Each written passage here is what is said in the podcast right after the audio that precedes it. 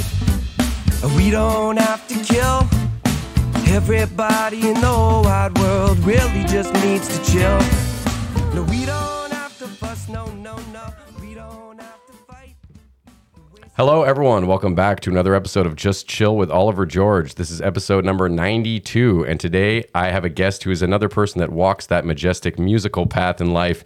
But before we get into it, I want to remind you if you're watching this on YouTube right now and you would prefer audio only, you can get that on Spotify, Apple Podcasts, iHeartRadio, and other places like that. If you're listening to me on one of those platforms, though, and you didn't realize that there was a visual side to this thing, please come check it out here on YouTube.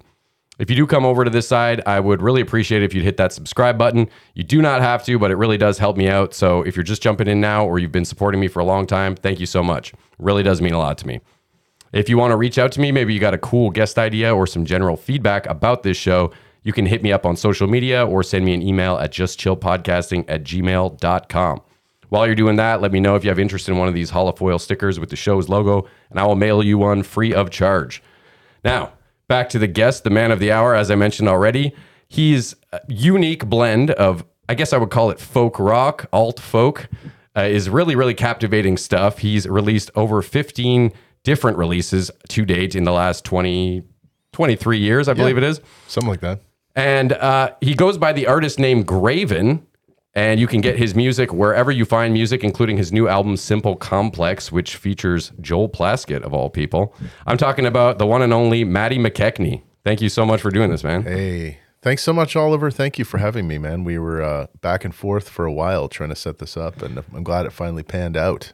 Well, me, I, me too. I just wanted to see this place. I'd seen some videos, and I wanted to see the essence of the comic and you know story character vibe that's going on down in this Pop room. culture explosion. Super Yeah. pop culture explosion. It's ta- it's taking me back. My '80s child mind is exploding right now. Are we, we must be loving it. similar in age, I'm thinking. I think so. '76 is when I was born. Oh, I thought you were saying you're I am- 76. I am as 76 gas. years old, yeah. Oh, 70. Okay, so you're actually look, uh, nine years older than me. Okay. Okay. Yeah. Well, that's I don't know. Well, then that that's a compliment to you that I thought we were the same age group. People, you know? uh, and I mean, people date in that age range. So we Yeah, could- yeah, we, we, could, exactly. we could be in a relationship together, maybe. Yeah. if a few things were different, yeah.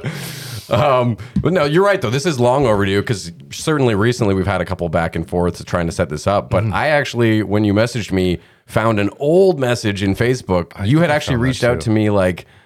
I want to say it was four months into us doing the show before Strombo had come on, so I knew you weren't coming at me just because we had a big name on Mm. no. here. That's so yeah, really, this is really long overdue. Yeah, for sure, man. And and we are actually we live in the same neighborhood, which It's is true. crazy. Like down the basically, street. It's like a kilometer and 1.2 clicks or something like that. So it's Yeah. ridiculous. Yeah, So- no, I'm glad we could finally do this. Me too, man. Thanks so much. This is great. You've got a great space and a great vibe going, and everyone out there should uh, subscribe to Oliver. Thank you. Just Yeah, I keep telling them. Some of them do it, but I was just giving you a free promo there. Just chilling with Oliver George.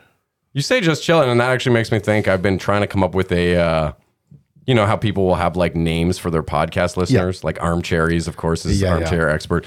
And for a while, Smartless. yes, exactly. I'm thinking uh, Chili's is pretty much the only way I can go. Because Chili's is cool. we talked about children, but that sounded condescending or culty almost. Yeah, that's true. Welcome, my children, to another episode. Yeah, then you get into trouble. But if it's Chili's, people might show up at your door expecting nachos or something. Oh, I was Or thinking like- Red Hot Chili Peppers. Oh, yeah, oh, yeah, yeah. That's what it make, Yeah. makes me go to. So Yeah, that's yeah. maybe we'll just stick with no name for them. RHCP.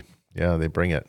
Yeah, you're a fan? I, I yeah, I was a fan for a was. long I time. feel like no, that's where I everyone still is. like them, but uh, I after a while, I was I sort of got tired of every lyric and every song being about Southern California. But you know, Oh, I was going to say the opposite. eh, That in in well, not the opposite, but I was going to take it a different way. That in recent years, especially, maybe it's because they're getting older. I don't know if it's uh, senility or if they're just like comfy and Yeah. But uh, Kiedis especially, are. that his lyrics are just inane rambly nonsense that Oh, completely. rhymes. Yeah. you know, and and some of the older like Se- Blood Sugar Sex Magik, I'm sure there was some of that on there, but they had some great lyrics too. They had some great lyrics, and I even loved that one album where um, I think it was just the one with Dave Navarro. Yeah, on One Hot. Minute. Yeah. Yeah. and it had Aeroplane. Yeah, like there were some great songs on that. My friends was on that. Yeah, my friends.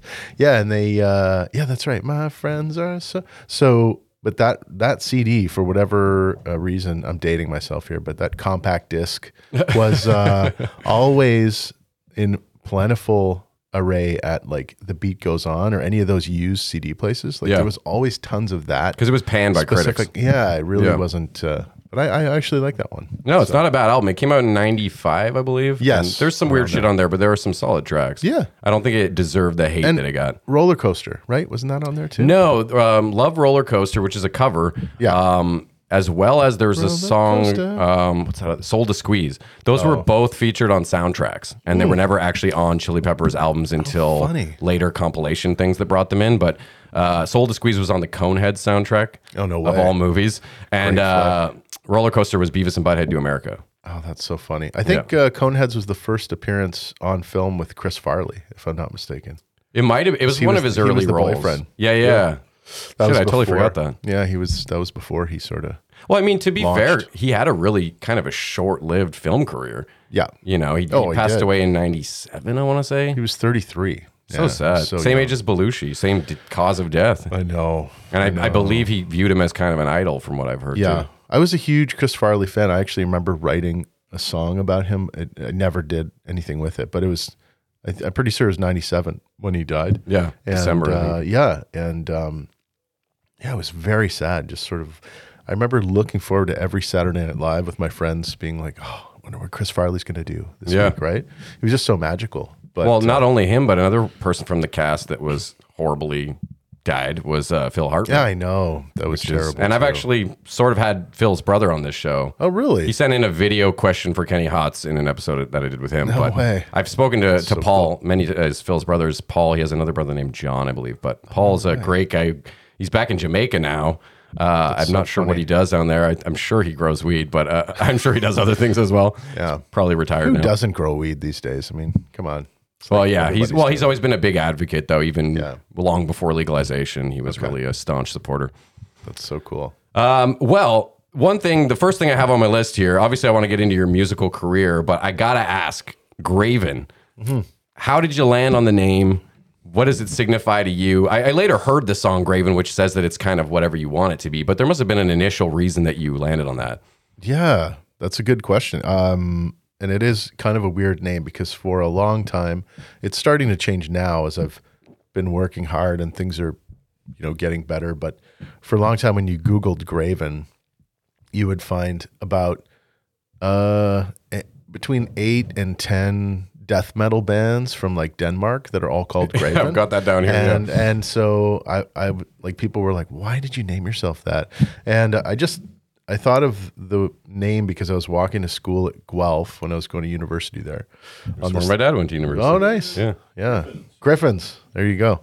Um, yeah, I was walking to school in this place called the Cow Path, uh, which was we would lead to the school from the kind of um, a residential area in Guelph, and I was thinking about Graven. I, I grew up Christian, and I was thinking about um, that word. but It's like in the Old Testament, and it would mean sort of anything made by human hands, like an idol or or whatever. And I didn't really want it to mean that because I was like, no, I was trying to get away more from religion in my life. But um, I was like, a graven, that's kind of a cool word. And I was thinking, oh yeah, the word gravity and then the, the word heaven. If you cut them both in half, it's sort Amalgamate of that into- amalgamates yeah, because yeah. it's like as humans, you're sort of stuck in this world because of gravity, but heaven or like another world or something, you're always thinking about that. The as a human cosmos. being. Yeah, yeah. You ascend. That's right. So it's kind of that was the impetus for it, and it's sort of stuck. And people have been like, "You should just become Matty McKechnie, singer songwriter. It's so much easier to market." But I'm pretty. You can't stubborn. do that at this No, point either. No. After so many releases under that No. name, it would be unwise. I'd think you built such a following. No, it's true, and I, I I like it now. It's sort of a joke, and it's like um, I have a friend in Winnipeg named Grant who goes by the musical name Slow Leaves, and it's the same thing always. People are like, "Who? What's Slow Leaves? Like, who are you?" But he's like, "Well, that's just his musical name." So when he performs, that's the name that he uses. His real name's Grant, but he goes by Slow Leaves. And same name, thing with me. Yeah, I'm Matty, but I, I go by Graven musically. But yeah, so people are always like, "Do I call you Graven or, or what?" But yeah, Yeah. Okay. No, I'm cool. just Matt, Matty, whatever. so it's basically just kind of a cool word that you found some significance in and then just ran with it. My 25 year old mind was like, or 24 or whatever. I was like, this seems cool. And now, Well, it does sound cool phonetically, Yeah. and it also, I think, not knowing what it means kind of pulls people in because then they're instantly like, well, like, like I'm doing right now, Yeah. curious, you know? No, it's true. It does have a bit of Mystery. I, I, I like, yeah, I like the mystique in music. Like, I don't like it when things are too on the nose, like whether lyrically or whatever. Like, if they're right in your face, and it's so easy to interpret. I like, a, I- you know, I always liked bands like Pavement, right, where um, I've heard of them. they would have really interesting artwork on their records, and you never, ever, ever saw like really ever, I, as much as I can think of, any pictures of the band or what they look like. You could find out what they look like later online and in magazines and stuff, but whenever they put their albums out, they never had photos of them or pictures of them, which I always kind of liked. Yeah, I mean they had they had some videos I think with them in it, but it's sort of like um, I sort of like that mystique, the sort of mystery, and so I always would for a long time would try and make my album covers about nature or something like that because it's sort of inspiring to me, and you know As opposed to just like a picture of you, like, yeah, you know. I've seen too many. I mean, Yeah. for some people, I know they're huge fans, and no shade if you are, but like Ryan Adams, he's one who a lot of people who like my music would, would like him t- as well. He's been through some troubles in his life, but uh, he he would always sort of take these photos where he's like his hands are in his hair and he looks so like tortured on the on Mm. the cover of every record. He's like leaning over the piano, like oh my god, life is so hard. So And yeah, well, speak of to that. bad artist names, if if I was Ryan. Ryan Adams, Yeah, I'd be I- like, uh, it's kind of the choir. taken, Yeah. basically. Bryan Adams has got a pretty good thing going on. He had a good thing going long before him. Yeah, exactly. Yeah, I know. That's, yeah, I love if I was all of a sudden like Michael Jackson or you know. Anyways, No, that, was, that was a terrible example, but Michael Jackson. yeah, I should have picked a real name. I but- think I actually saw Ryan Adams with an X and um, yeah, at Massey Hall, and it was a good show. To his credit, like he's a good musician, but people come to his shows and will yell out, uh, "What is it? Run to you?" No, no, they'll yell out, Oh. "Play Summer '69" Yeah, yeah. at his shows. just to And that's kind of that sucks, you know. That's, Yeah, that's he's done obviously all his life, but Who are those people who are going to shows, buying a ticket just so they can burn Lame. the guy? lame. So that I'll seems- give that. I'll give that to Ryan Adams. That sucks to have that at every show. Well, and I also saw that you released, uh, put something out that was called the Denmark death metal like demo Xmas Yeah, yeah, yeah, to kind of laugh in the face face of that. yeah. And you recorded at Raven Street Studios, where I'm a graduate from That's right. Oh, you ages are. ago. Yeah, Oh, yeah. funny. I saw that you were friends with Shannon. Yes. and uh, her father Breen was still running the school when I Oh, went there. So I don't know. He must have passed at this point. He has. Yeah. Breen was such a great. such a nice guy. I Such a grandpa vibe off that guy. Yeah, I didn't know him super well, but Shannon and I went to the same camp forever called Camp IAWAH. It's Mm. out near um like Westport, Ontario, about an hour or twenty minutes from here. And um, yeah, we grew up both going to that camp. She's a little older, like she's my brother's age, I think like three or four years older than me. So, um, anyways, Shannon has just always been like an o- older sister. And then she started that studio, I think in one of my first bands, which was called Crushing Shelbyville. I, I I'm pretty Simpsons sure that was the reference? Yeah, Nice. totally. With the big sun blocking machine. Oh, nice. Anyways, so uh, I was thinking of the lemon tree when I think Yeah. of Shelbyville. well, there was like a big sun blocking machine that Mr. Burns built, and then it, Yeah, it yeah. fell over, and they're like, "Hey, that machine fell over, and it crushed all of Shelbyville." And you just heard people screaming. And it's like it was the town that always was burning up, or something was happening, but yet they still survived. You never saw them either. yeah. But anyway, um, we recorded some stuff there with just like live off the floor as a, a, full band. And I remember Shannon was like, you guys could come in and do like an overnight recording session with our, you know, students for free. And so uh, it was a lot of fun. And, and yeah, Shannon and I just stayed in touch over the years. And then as I've been doing music more and more in the last couple years, that day, the Denmark death metal demos, whatever it's called. I don't even know the name of it. It's my own record. And I Denmark can't remember. death metal Uh, demo, Xmas. Xmas. That's yeah. it. And it's like four songs, and I released it during COVID and uh, during the uh, lockdowns, I should say. Um, Yeah, it was like December 2020, right? Yeah, yeah. Yeah, and right so in the thick of it. I recorded some stuff just before COVID hit um, with students at, at Raven Street at Terra, and uh, which is the audio the audio recording academy. Is Yeah. what it's called. So um, yeah, it was really fun to go in there and sort of experience that for the first time. I was a little nervous because, you know, you're just thinking about time. And when I'm in the studio, I'm always thinking about how much time I'm taking. Like, and they're, they're, you're kind of on the clock too. So Oh, I was thinking like, how many tracks can I get done? Yeah. with this sweet free studio. that's right. so I was doing that. So I did four, uh, uh, you know, maybe three or four that time. And I only really kept um, two of them. But, but yeah, that was really fun to, um, Can I say that's a treat? Like as a former student, uh, you know, when you don't have somebody there. I mean, of course, a lot of us were musically inclined, so we would play our own shit sometimes. Yeah. But sometimes you get sick of being the performer, and it's nice to have someone come in live that you can practice the sound engineering craft with. Totally, Because there were days where we would just mic up the radio just to have like a sound stream to you know get our levels and learn the functionality of things. But Yeah. so much better when there's a live, passionate performer. Oh, doing it. totally.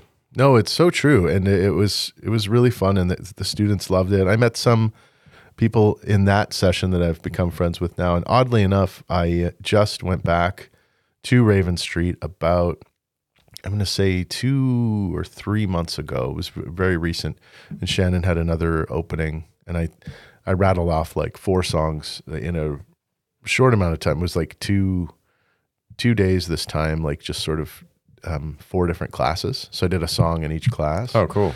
and they're all they all actually turned out very well. So I'm going to be releasing them all. So Oh, that's be- awesome. Yeah, it'll be really fun. That's Yeah, it's always nice to go back there. It reminds me of uh, yeah, simpler, younger age. right. How Wait. long ago did you go there? I graduated in 2005. Okay. So the 04, 05 year. Yeah, it's only a one year thing. So were you hoping to, you know, become a studio engineer at some point? Yeah, like I think I didn't really know what I wanted to do after high school. I took a year off, and it was really my dad who kind of found that program and ushered me in and said, "I think this would be good for you." And it was a great experience, and and actually, like in a roundabout way, I, for years I thought, "Oh well, what a waste!" I, I felt like I wasted my dad's money because I learned some shit, but I wasn't really putting it to use. And then doing this podcast, a lot of that editing.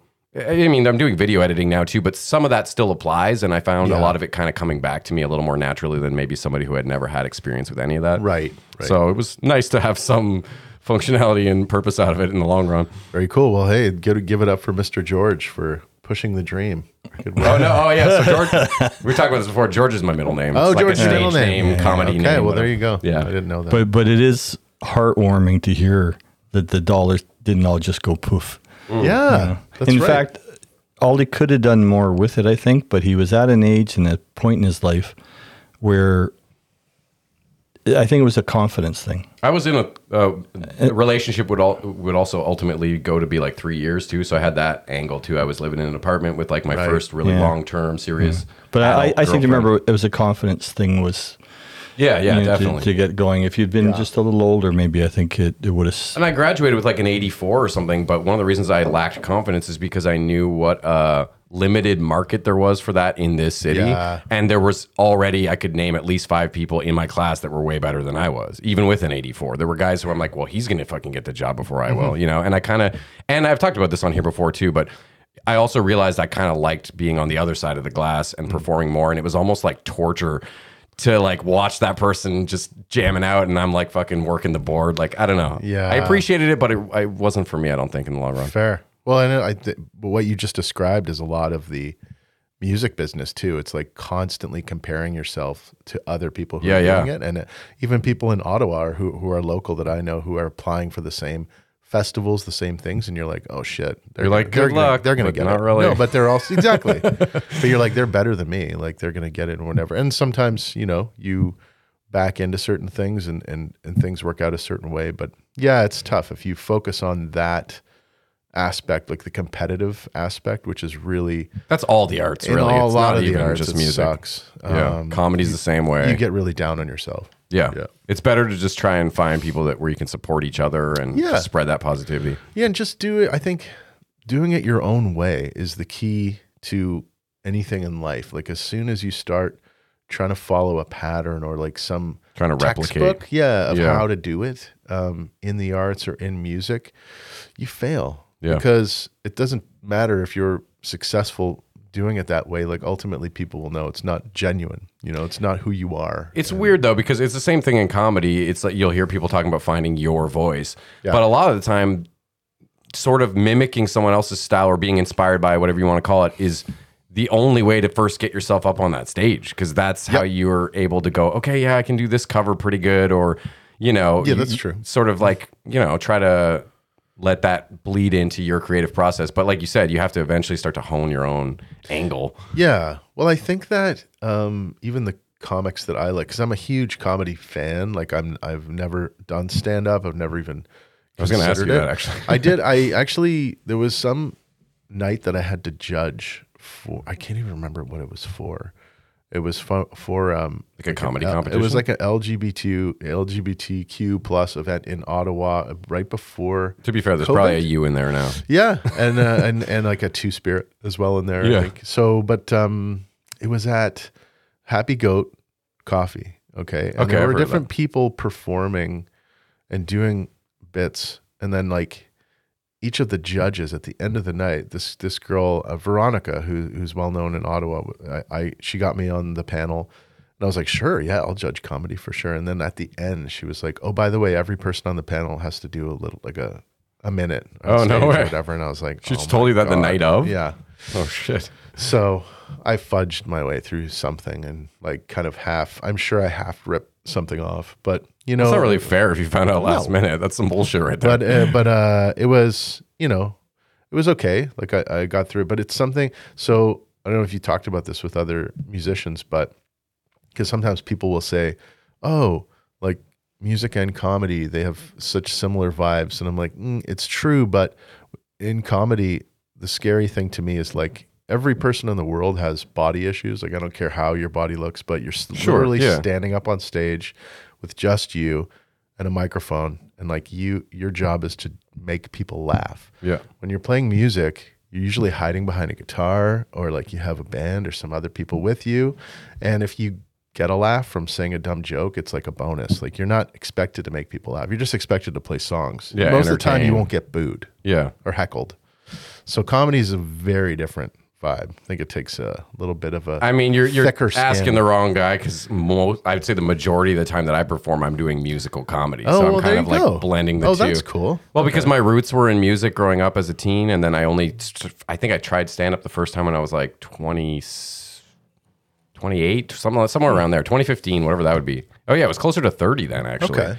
I, yeah, it was must have been 29. So you do the Bob Saget type thing, like you play songs and talk to people and stuff like that? No, I would just straight up write like comedy songs, like Oh, um, like. Flight of the Conchords, or you know, Like parody type stuff? no, no, no, not even Weird Al style. Just Okay. like write original comedy Oh, music. I love that. Pick like a theme or a subject or whatever, and That's great. you know, they might have been about. Um, like I wrote a song about furries, you know, like Oh, just yeah. weird shit like that. Um, but that being said, I'm, I'm trying to like I'm doing a set on Wednesday, just a you know open mic type Yeah. amateur night, whatever. It's at Cool. Yuk Yuk's, but um, I don't think I'm going to bring the guitar, and I'm going to force myself to just kind of like try out a bunch of new shit. Even if I got a piece of paper on stage, I don't even care.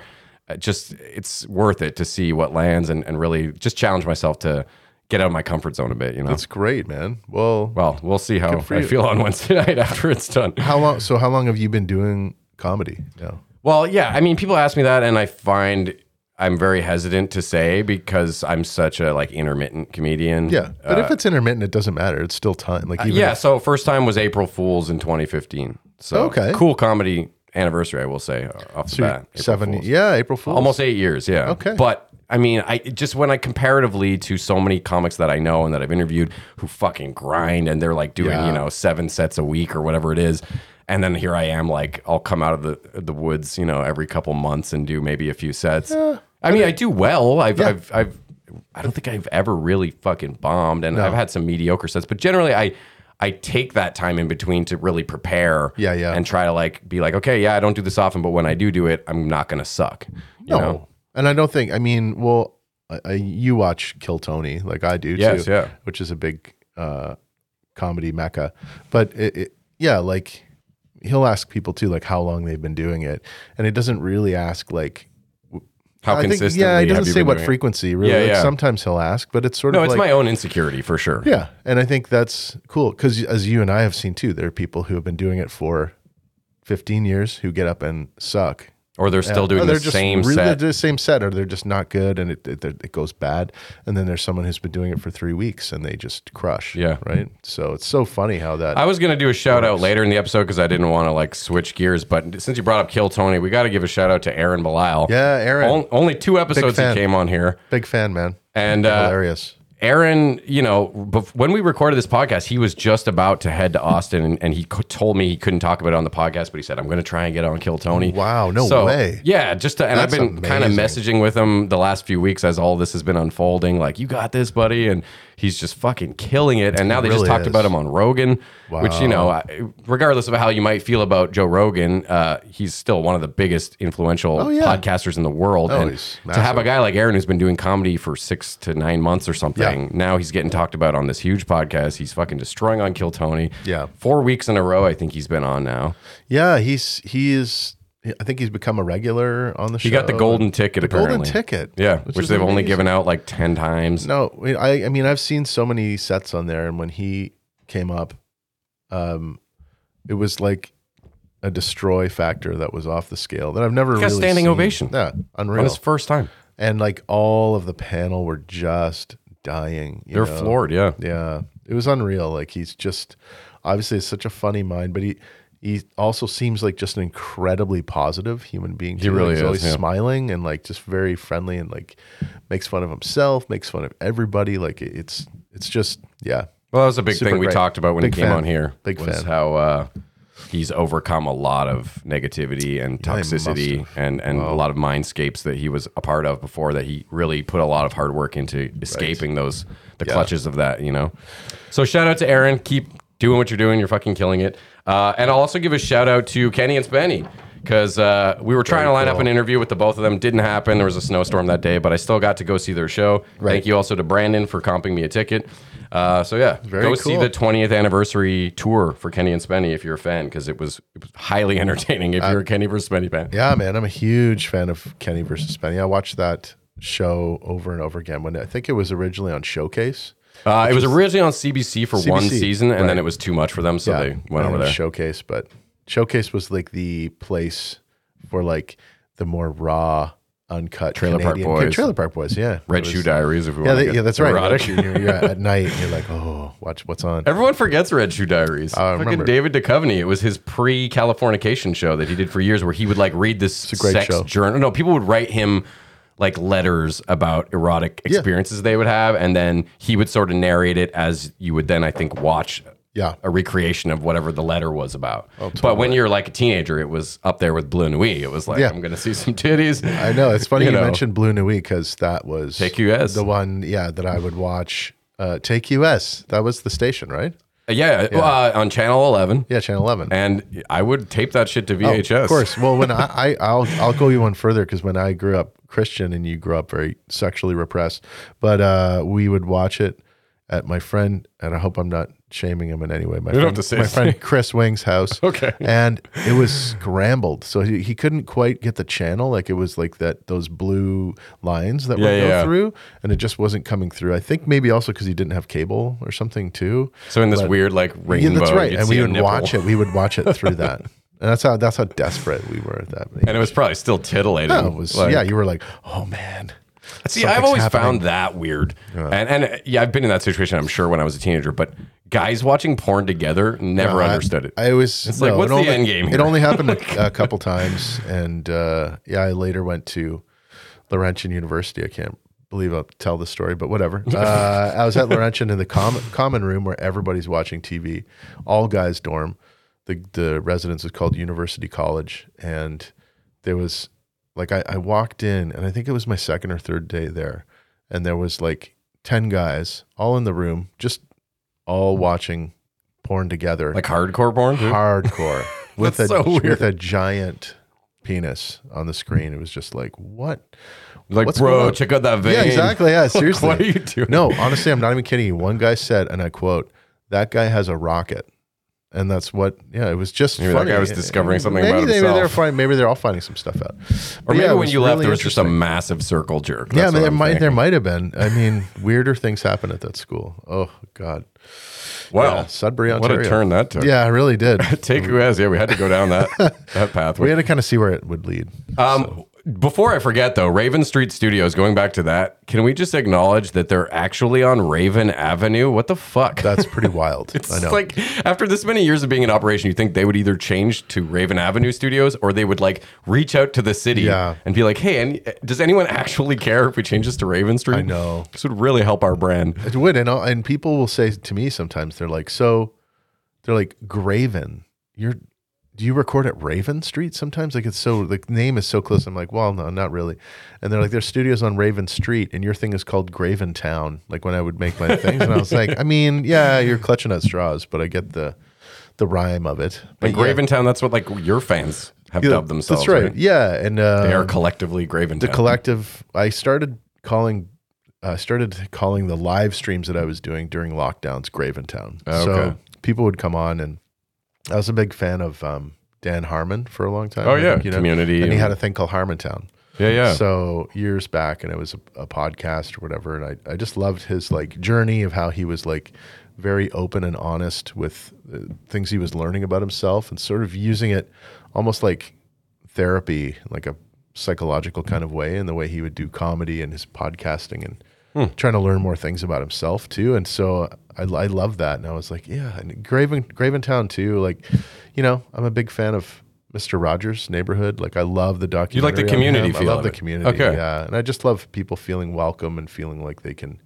be themselves it's really so I guess they're really like they're like Gravenites or Gravenites maybe the Gravenese. I don't know. Yeah Gravenese that sounds like a language though Yeah, yeah, I that's true. do you speak Gravenese yeah yeah Well, okay, shifting back to your music, I want to. I tried off the top, but how would you describe your sound? I mean, I, I said alt folk, folk rock. That's maybe the easiest descriptor, but do you have maybe a more broken down how you would? Uh, I say yeah, I say folk rock. I say um, I try and do comparisons sometimes because you know when when you say like alt country, like I, I say that too, but some people are like, what does that mean? And I'll say, well, you know, I'm a I'm a big fan of Wilco. Do you listen to them? Maybe some similarities and people. I don't get country No. vibes from you though. No, sometimes. Well, I play with like a pedal steel player. Oh yeah, that's that. true. Yeah, I did hear some of that. And then, um, but also, but your lyrics aren't like, oh, No. going on down. No. You know, like No. Yeah, no, my my lyrics are very uh just I I don't know. It sounds lame, but I try and keep them truthful. Like it's more about my my experiences and what I've gone through and uh That's something that really comes through. Actually, what I wrote down, uh, where did I put it here?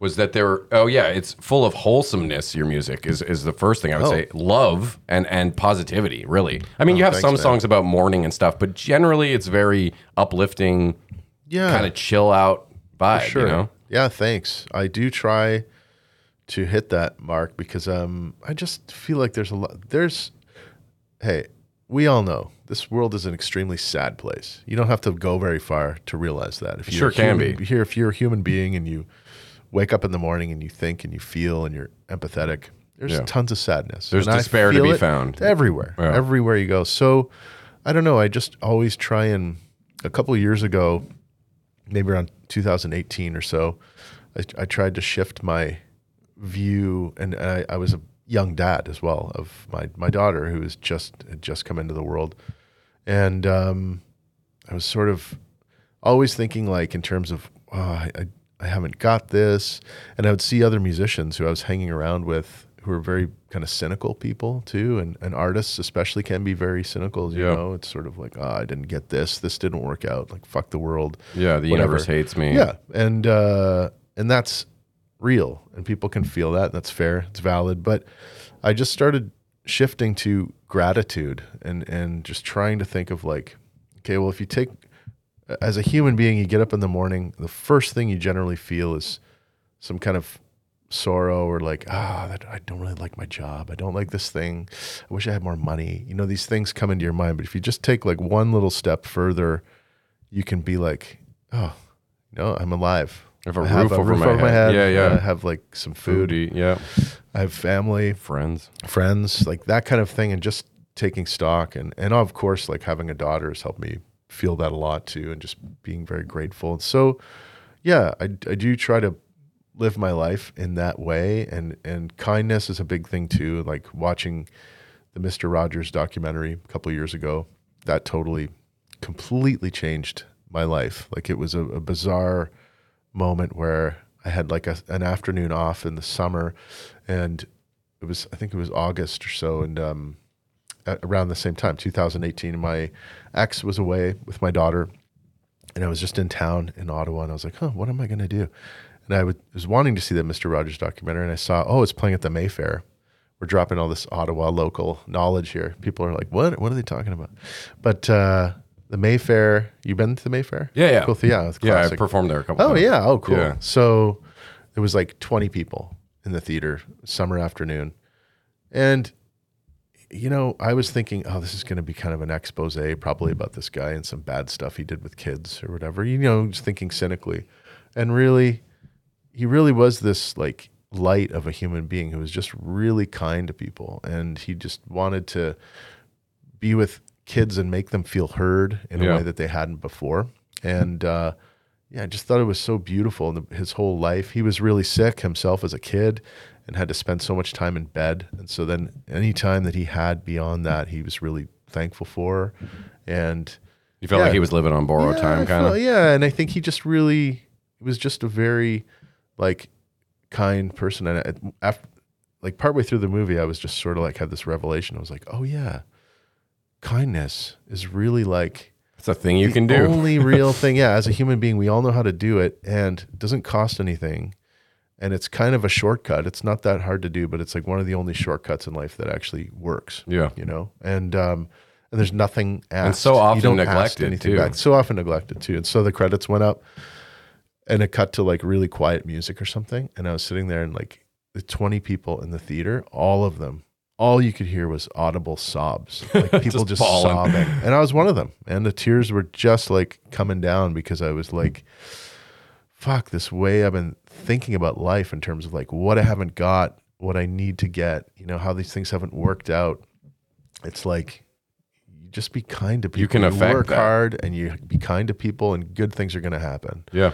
Even a so- friggin' smile goes so Yeah, long. totally. Man. Like the, in the way that the kind of interactions you can have. I just went and picked up a shawarma for Kelly. Nice. And I've noticed in the past sometimes that the place I go to that they're not outwardly really friendly. But then, you know, sure enough, I kind of made a joke or something and smiled. And then all of a sudden the guy lit up. And for the rest of the transaction, he was a different human being, you know? It's so yeah, and that I was just talking about shawarma with Sloan earlier today about how she needs to. Uh, Sloan's your daughter. in- yeah, Sloan is my daughter. Sorry, yeah. So, and I was saying I really miss shawarma. I haven't done that for a while, so I need to. I started just like my mouth started watering thinking of the garlic of the shawarma that you got. Oh, that shit, on the potatoes. unreal. Oh, man, and uh, and in Ottawa we're spoiled. There's so many good shawarma places. A great Lebanese community here. For Yeah, you would think that would bring like the quality down that there was so many, but really they're all pretty good. sure. really are. At least the ones I've been to. Yeah, absolutely. Well, man, um, I want to ask you on the musical path. Like, I, I read that you started probably around 2000 in Halifax, Yeah, that's right. Yeah. and and so were you like supported by your family in this decision? Was it more of just a hobby at that point, or was it something pretty much from the get go? You're like, this is going to be my thing. Um, no, yeah, that was it was really a hobby at that point. I was working other jobs and I was like on the way to um being married at that point. I think well, I was ju- no, I th- I think I started um dating my wife around 2001 or, or 2 or something anyways. Um anyways, yeah, I went to Halifax to record my very first um my very first record. It was like something ridiculous about it's like 14 songs in two days with this guy Wow. Charles Austin and I never met him. I just saw him on a Much Music video, um, a Much Music special about his new studio he was opening because he was in a band called the Super Friendz for a long time and still With is like when they play. Yeah, with the Yeah, Zed. yeah. Yeah. yeah. And Super Friendz, Sloan, um, uh, Local Rabbits, like they were all part of this label called Murder Records in So you didn't live in the East Coast? No. Okay. But I had some friends. My my friend Mark went to university out there, and he got married out there, and I was out there for a while, a couple times, and I just I really fell in love with the East Coast, and but I was in Ottawa just working, and I, you know, just happened to see that on Much Music. This is early internet days, right? Like 2000. And and I was like, oh, Charles Austin, he's talking about his studio. I was like, I, I'm, I've listened to some Super Friendz stuff. I like it.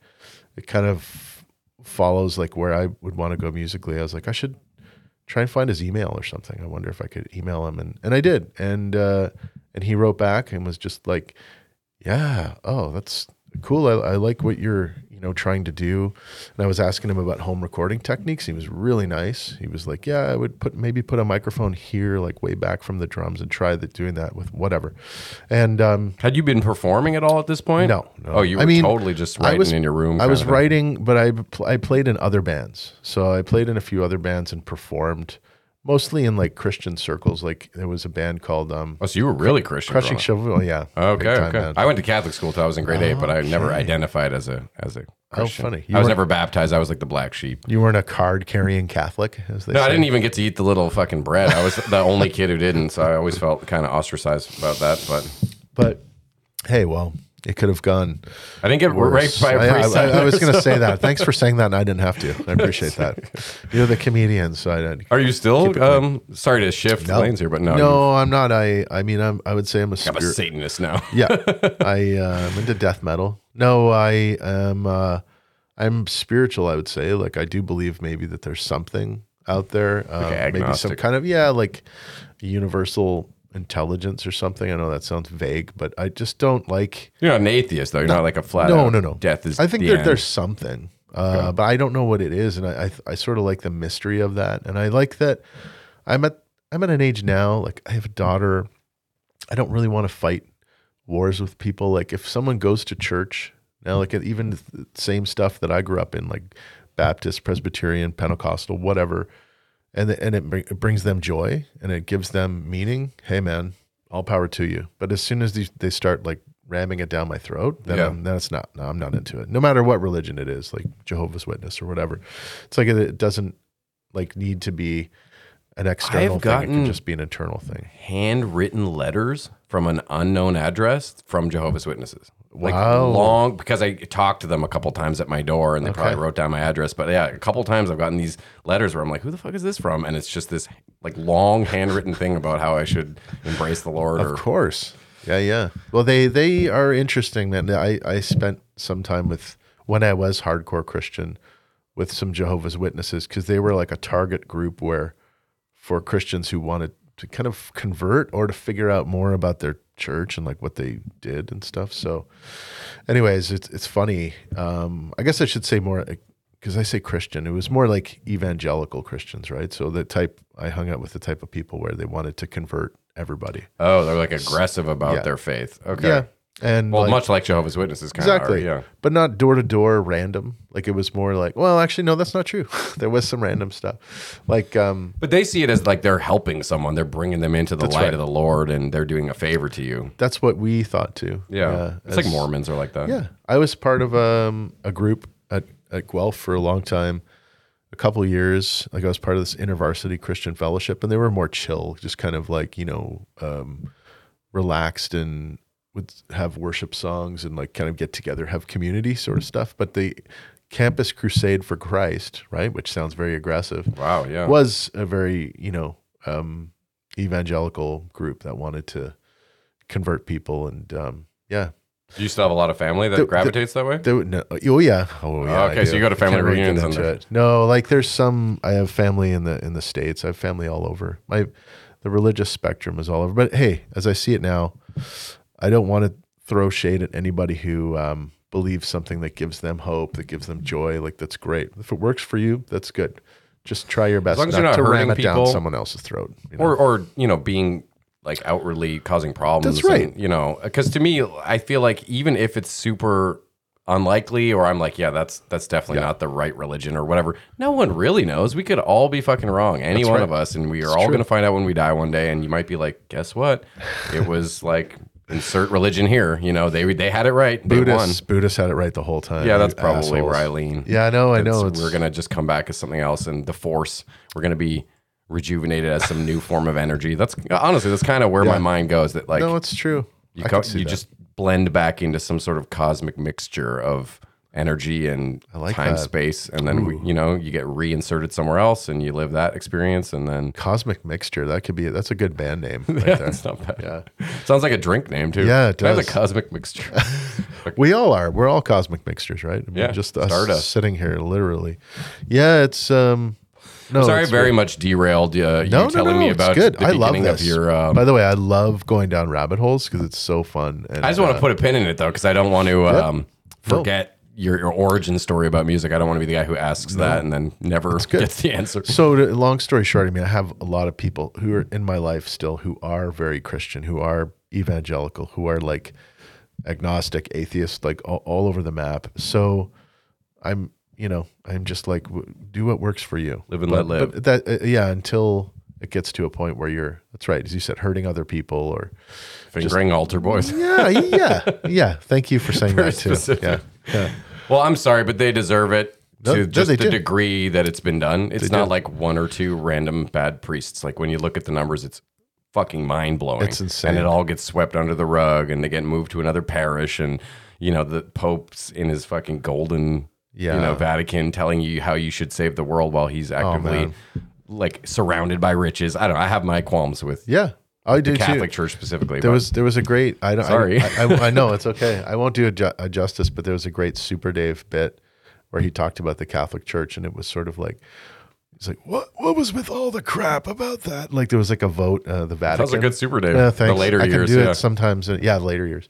Uh, there was one he did a podcast with Norm Macdonald, which is like my favorite. Like sometimes I still watch it. Just it, it, it just relaxes me. It brings me joy. Like I love it. And uh, there's some really irreverent parts. I think those were times where Norm was just like they were just like, oh, let's get Norm on a podcast and see what happens. And he was just like derailed, going all you know, and saying jokes that were just like, whoa, being norm. Yeah. yeah. So, but yeah, Super Dave said something about to that effect, and it was like, what was with all the crap at the Vatican? And then it was like, and then they took a vote, and they were like, all people, um, it's like anyone who wants to become a high priest. Uh, it was something like, you ever, have you ever, yeah, it was something rude like that. It's like, have you ever finger banged a boy? Unanimous. Yeah. something like that. They're that. all in it, yeah, yeah. yeah.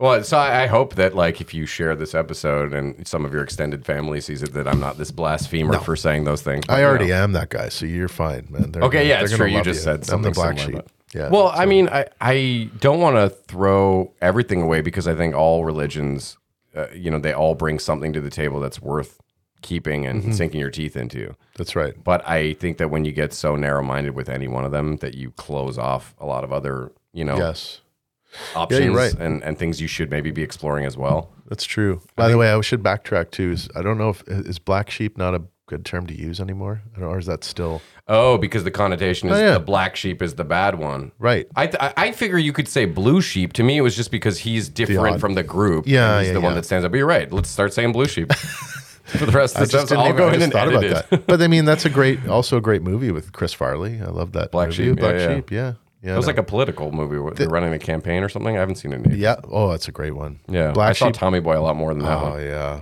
the Black Sheep had a great um, small role by Gary Busey, which was very funny. And his teeth. yeah.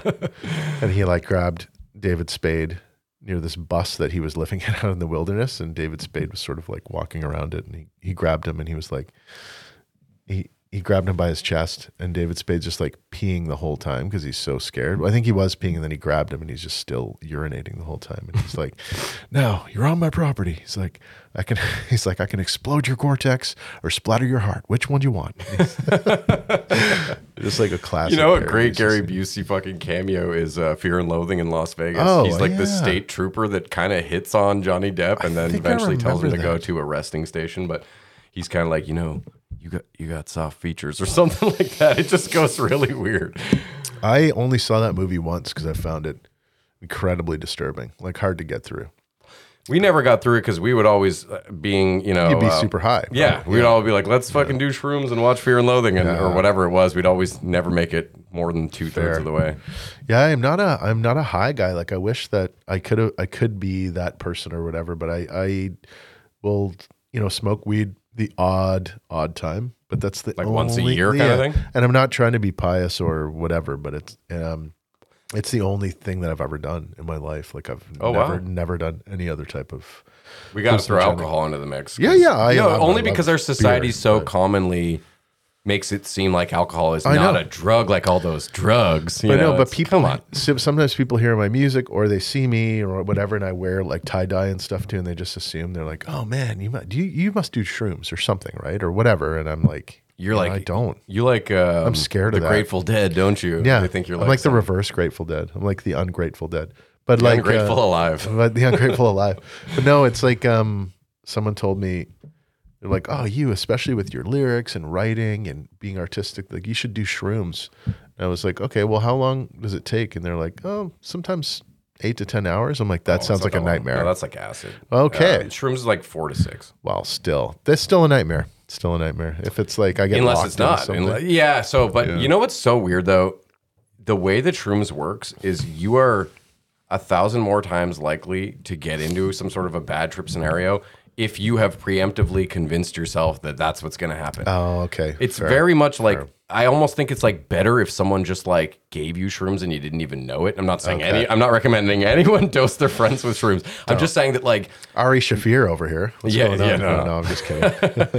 uh, we were just talking about that the other day actually. Um, no, but I mean if you're Wait, what's in this? No, I'm just kidding. yeah, exactly. There's a couple of uh, ketamine pills there. Oh no. shit! I'm going down the K hole. Yeah. yeah. No, but if you're if you were to be unaware uh, or not have to like if you're the type that you're gonna fix fixate on that and really like obsess about that, you might actually have a bad trip because you're gonna be like, Yeah. oh, what's gonna happen? Uh, how's this gonna go? Am I- oh no, I'm sure it's gonna go bad, and you're just gonna spin yourself out.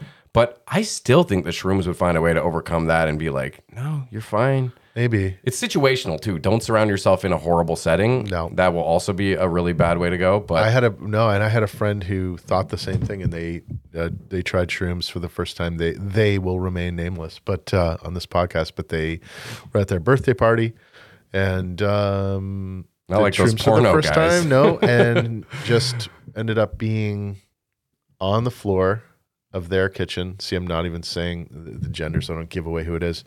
Uh, on the floor of their kitchen, and different people were like walking around them.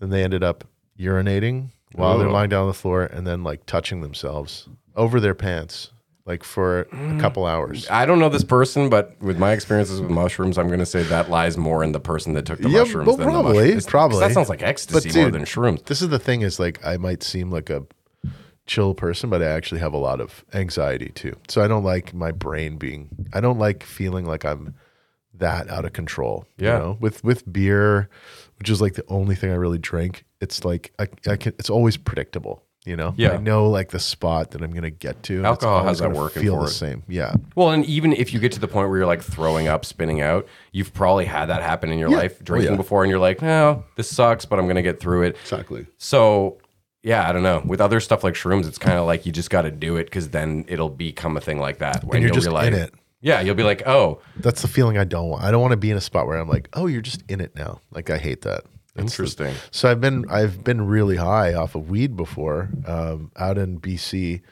in Duncan, British Columbia. I um, drunken Duncan, shout out.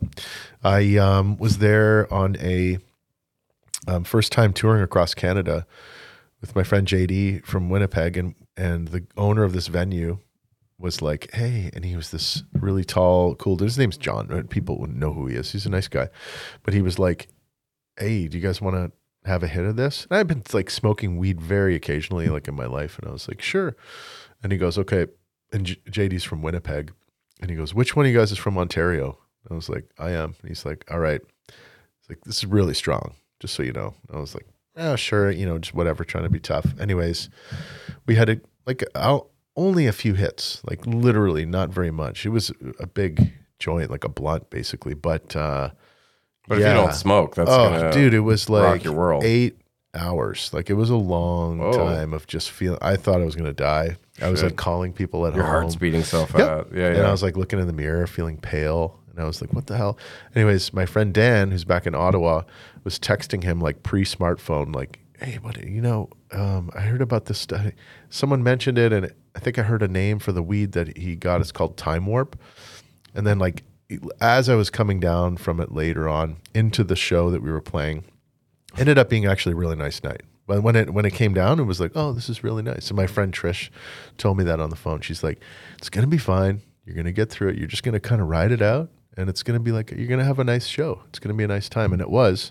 And as I was coming out of it, uh, my friend Dan texted me, and he he he like found the Google description of the stuff called Texada Time Warp. You can look it up, and it's like the literally the strongest strain of Well, there you marijuana go. that so it's not find. necessarily the weed in general. It's just but I just didn't had- like that. Yeah. feeling. Well, that's a that, but that's a terrible first experience. I used to give the analogy that like if you were like, "Hey, have you ever tried Yeah. drinking?" No. Here's a shot of tequila. I know. You know, you'd be like, "Well, I don't like this." But if someone gave you a Smirnoff Ice, you might be like, "I think I could get into this." So it's kind of the same if you're just going to get some CBD high, really true. low THC joint. Not to push it on anyone, but um, it's just interesting because when you bring up anxiety, I can only think of my own, and certainly weed has given me anxiety. But if we're talking about psychedelics, there is this weird thing where like as someone who really does have OCD and anxiety, I've had experiences where the next day, the next week after doing mushrooms or something like that, my whole worldview is just calmed down, but not in a druggy way at all, in like a clarity way. It's like it just like takes away all the noise and the clouds,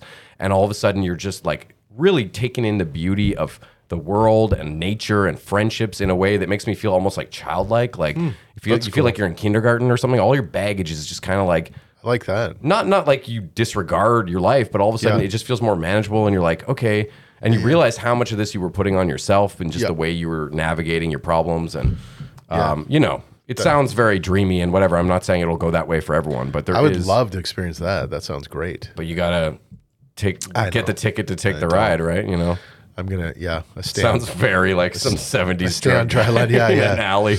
Yeah, yeah. take the ticket. Yeah, we're gonna go the trip. We're gonna go in the back room after this, and no, no. But No, yeah, anyways, to each their own, of course. Yeah. I would never try to, um, you know, heavily influence someone into Uh-huh. doing something they were uncomfortable with. But I can only speak from my own experiences. And when you're talking about anxiety, that's a vein that I feel like, okay, well, now I have to say something because Yeah. I am you. Yeah, yeah, And yeah, it it's went true. okay. And Yeah, I was good. worried about that kind of shit, and it went okay. And it was Yeah. not at all what I expected it to be. I know, and I think it's, it's for me. It's like a real um, control thing at times. Like I don't like feeling like I've yeah sort of lost total control of my brain. Like I r- rarely ever will get.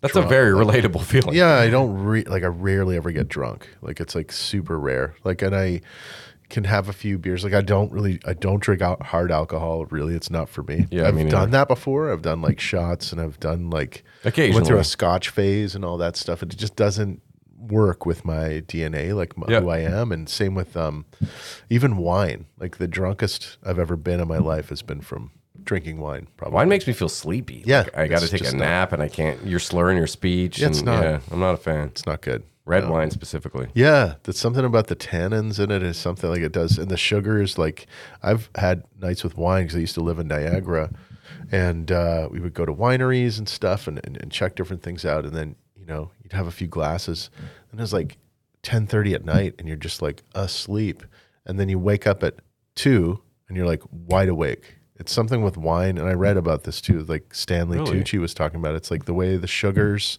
in the wine process. It like wakes you up almost like a caffeine hit. Weird. in the night. Yeah. Well, they If do say drink a lot all wine. alcohol fucks up your sleep Yeah. in oh yeah. general. Like It you don't get that not- REM sleep. No, it's not good for you that way. Do you want another beer? Cheers. Yeah. Absolutely. No, I like beer. I mean, beer to me is the most. Beer is the predictable. easiest to pace myself, Mm-hmm. I find. Or White Claws, any equivalent, like 5% kind of drink in a can. White Claw. Yes. Uh, You're- oh, well, that's a calorie thing, really. That's Are like you just- a 24 uh, year old female from Calabogie? No, I'm just kidding. Sorry. I shouldn't know, say that. actually- White Claws are great. That They, was- they really are delicious. Um, White Claw, we're looking for a sponsor. no, um, Same with you. And Big Rig, by the way, Graven yeah, Town. that's down the street. That's probably a lot Rig. more Yeah. attainable than White Claw. I should focus local. Sometimes I'm st- I'm sponsored at times by by Big Rig. There's a promo code you can use. Oh, really? Right on. Sometimes, yeah, Cool. yeah. You should, I'll, I'll, yeah. Next time, Graven. Just use Graven at the checkout. It gives you like a little discount. Cool. I will do But that. I don't. Yeah, I don't get anything from it. I just like Big Rig. They're they're good people. So Okay, well, shit. We, I should get back to these notes. I'm sure, Sure. I've got more to go over here. Um, I did want to know some musical influences that really s- got you going. I know it's kind of a basic question, but No, it is for sure. something that I feel like I is love talking about that stuff. yeah, Um, it's very relevant as a performer. What got you here? You know? yeah. Um, no, it's good to think about that stuff. I I just mean it's a question you've probably been asked in interviews before. You know what? People don't ask it a lot. It- It's sort of like because I had a different relationship with music. I grew up like the. I was just thinking about this the other day. The first record I ever got was um, Bruce Springsteen, "Born in the USA," and so and my mom's American, and I have a lot of American relatives and on both sides of my family. Oddly, and so it's kind of a special album that way. And and I yeah, it was there were just so many hits. Like every song on there, I could sing along to, get into it, and then I kind of veered away from rock and roll or or that vein. I got really into hip hop, so I was like a hardcore hip hop guy because I love the wordplay. I love the lyrics. Like the first four rap tapes I had were, um, I was gonna say I read you made Yeah. songs in your bedroom and stuff. oh yeah, yeah. And the first MC Man of Steel. MC Man of Steel. That's right. That was my my rapper name. Good man, you do your research. So I uh the first first four rap tapes I had were Run DMC, Raising Hell, um, uh, Beastie Boys, License to Ill, LL Cool J, Bigger and Deffer, and the Fat Boys, Crushing. that one I don't know. The Fat Boys were this kind of s- yeah blip on the radar in rap. Like they had a couple albums, and just the whole gimmick was that they were just fat guys. Like that was that was it. Okay. And they Like could Fat rap Albert. really well. Exactly. Yeah.